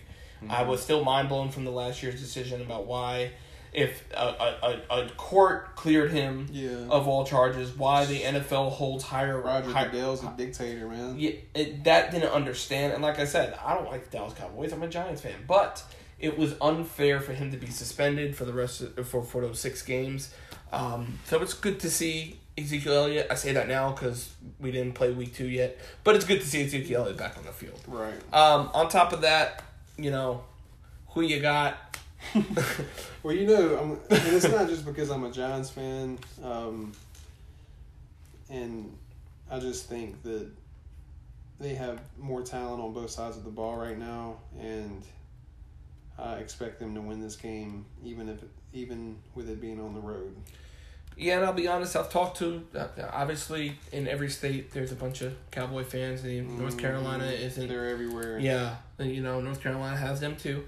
And in talking to some about this matchup, they even say the same Agree. thing. Yeah, you, you know, they agree They because what they're dealing with. they're questioning their their wide receiver corps. So, but unbiasedly, and I'll say that every week, unbiasedly, not that I'll pick the Giants every week. I will go with the Yeah, I mean, we, we won't. I'm There gonna there will be weeks. Yeah, yeah. it- like I said, we're honest. We're we're men of football, That's right. so I'm gonna go with the New York Football Giants. Fair enough. All right, for our last matchup, Monday Night Football, the Seattle Seahawks visit the Chicago Bears in Soldier Field. Um, not the best matchup for prime time. I don't know. I guess maybe in the off season. I don't know. I don't know how in the offseason you put this match on Monday Night Football with the Bears not having a great season last year. However, though, the only thing that's a saving grace is that the Bears look a little bit better this year. Yeah. But, I mean, just talking about it, I mean, you just talk about it. it's it's it's really starting to be that Sunday night is the best game of the week, whereas Yeah. Thursday night and Monday night are slacking. Ever since ESPN picked up Monday Night Football, the Monday night matchups are not good. Um, they're, th th it, you know, I remember back in the day, Monday Night Footballs were always that was the game. Monday Night Football was the game. That's why Monday Night Football has the name, and and everything behind it, the history, because that was always the best game on. So we need to get back to that. But yeah, I'm not not too impressed with this selection by the NFL to have this game on Monday night. Yeah, so for Chicago, um, they come into this game off of a very discouraging loss. Well, maybe discouraging isn't the right word. They played well, but it, it's got to be upsetting how they lost. Um, came out, you know, playing very good. Uh, got got up to a twenty point lead, and I don't know really what happened. That I mean, Aaron Rodgers came back. That was huge for you know the Green Bay Packers comeback, and while the Bears lost. Um, I think the game pressure got to be a little too much for Mitch Trubis- Trubisky. Um, I can't say that dude's name. uh, Trubisky. Um, you know, once that second half hit and the pressure started to mount, I think that, you know, his decision making was not as good as it should have been. He was, he wasn't looking at he he wasn't looking downfield. He was running a lot or checking the ball down. I get the feeling that they had a great game script to start the to start the game. You know, they had their plays they wanted to run. They came out was really successful, and everything started great. But I just got the feeling that in that second half, um, he didn't know how to react to adversity, and he's still, I mean, a very young quarterback, still growing. Um, situations like that are going to happen. So he, I think they need to get, um, you know, a little bit more aggressive, bigger plays. They got Allen Robinson, uh, Trey Burton, you know, field stretchers. I think they were being a little too conservative, in, in my opinion. The Jags, man, wish they have Allen Robinson still, since you know they're they, they got a who's who of wide receiver That's corps. true. And granted, they didn't expect Marquise Lee to go down for the year in the exhibition, but but yeah, um, I'm kind of with you. Uh, to me, the jury for me is still out with Mitch Trubisky. I honestly don't think he's gonna amount to much. I I I just I don't know. Maybe because he's a Tar Heel. I don't know. That could be something to do about it, but that's for another day, another podcast. But um, yeah. So Mitch Trubisky, I'm not too sold. Now the the Seattle Seahawks, uh, I you know going into the season, I said it was going to be a down year, and I still believe it's going to be a down year for the Seattle Seahawks. Yeah, I agree. Um, they lost a lot. Their defense is completely different. Earl Thomas though is back. He made an impact. He had a pick, yeah, and, and, you know in Denver. Right. You know he Yeah, did. right they didn't- off vacation. yeah, they didn't even know if he was even going to play, and he put they enter him in. He gets picked. Um, but yeah, uh, just for both teams, a lot of questions. Um, I, I, you know, this game could be a, a 50-50 to me. Um, I still think overall Seattle's the better team, Yeah, though. it, it comes down to quarterback for me because, well, Bears have a, I think a superior defense at home, but um, I don't know. Now, I'm second guessing myself. I mean, Russell Wilson on the road against that Bears defense, which underperformed in the second half this last week, but they are very good. Um, you know, Baldwin right now is hurt. I think Yeah, he's not- sprain. He's so not playing. he'll be out a few weeks. Um, Tyler Lockett was he was okay. uh, decent Um, Brandon Marshall touchdown. still doing it. Um, Will Dissly, three receptions, 105 Yeah. yards and a touchdown. They said the rookie. Yeah, I was, I was, I was, I was listening to some of that broadcast. They're saying that he was really just really known for his his blocking. Yeah, I think that that was one of those situations where Seattle just used him because no one expected it. Mhm. You know, I can see him just being a complete non-factor this week, and I Mhm. would not be I would not be surprised. Um, because, like you said, he he wasn't drafted to be a playmaker. He was just depth blocking. I could be wrong. We'll, we'll see. Um, but that was kind of out of nowhere. Mhm. Um, Jordan Howard needs to be better. for the Bears, yeah, he um, I mean, he did have 82 yards on 15 carries, but in order for this team to win, he's gonna have to carry most of the load. I feel like. Yeah, um, I think he'll he'll he'll play better this week for sure. Um, He's a good player. I, I, I like Jordan Howard. I do too. So who do you like in this thrilling Monday night football matchup we have? The Well- Seahawks are visiting Soldier Field. I talked myself out of it. I wanted to go with um, the Seahawks because of Russell Wilson being the difference maker. Um, and I'm going to yeah, I'm, going with the Seahawks, man. I'm sticking with it. I think Russell Wilson finds a way to win this one. Yeah, I'm gonna go with you know the Seahawks. I'm judging basically on right now. I'm basically on quarterback matchups. Yeah. Both teams don't have a lot of weapons, but if I'm gonna trust one quarterback to get the ball to the role players to make plays, I think it's gonna that be Russell Wilson. I think that if you put the Chicago Bears offensive weapons with Russell Wilson, I'd be very happy. I mean, I think the Bears have good weapons. I just, um, I don't trust Trubisky yet. To I cannot say that dude's name. You're close. Trubisky or Busky? Trubisky. Trubisky. hmm I, I don't trust Trubisky to um, you know, give them the opportunities they need quite yet. But yeah, um, it looks like we're both in on Seattle. Yes, Seattle is the pick on Monday Night Football. All right, guys. Well, That's it. that's That's it. all We, the matchups. yeah, that's all the matchups. We've gone over all the games. We give you our analysts on each game, where we think or who we think is going to win. We'll see Um, how wrong we are next yeah, week. See how wrong or how right we are. um, you know, we analyzed the, the the matchups from week one and how that all went. So, uh, with that in closing, um, we know this is week two of the NFL football season, season. even though this is week one of Roughing the Podcast. So we are going to each week do a survivor pick. A survivor is a game in which you select one team that you are certain will win, hopefully. And if they win, you stay alive for the next week. However, once you pick a team, you can no longer pick them for the rest of the season. Now, me and Dan have made our picks to ourselves. We have not told each other our picks. So, without further ado, Dan, who is your survivor pick for this week? I bet it's the same one as mine. Probably is. um, the pick I'm going with this week is the Rams over the Cardinals. Oh, okay. I'm going to go with that because I told you about my my feelings about Sam Bradford. You I- went pretty hard. I went pretty hard on Sam Bradford, um, but I think the Rams are going to take this one at home. I just think, uh, as a full team, they're just going to be too much defensively and offensively. It's just too much. So I'm going with the Rams over the Cardinals. All right, and I'm going with the Los Angeles Chargers on the road to Buff uh, at Buffalo. Um, it is a West Coast team going to the East Coast, which is kind of scary, but it's also probably Nathan Peterman. Mm-hmm.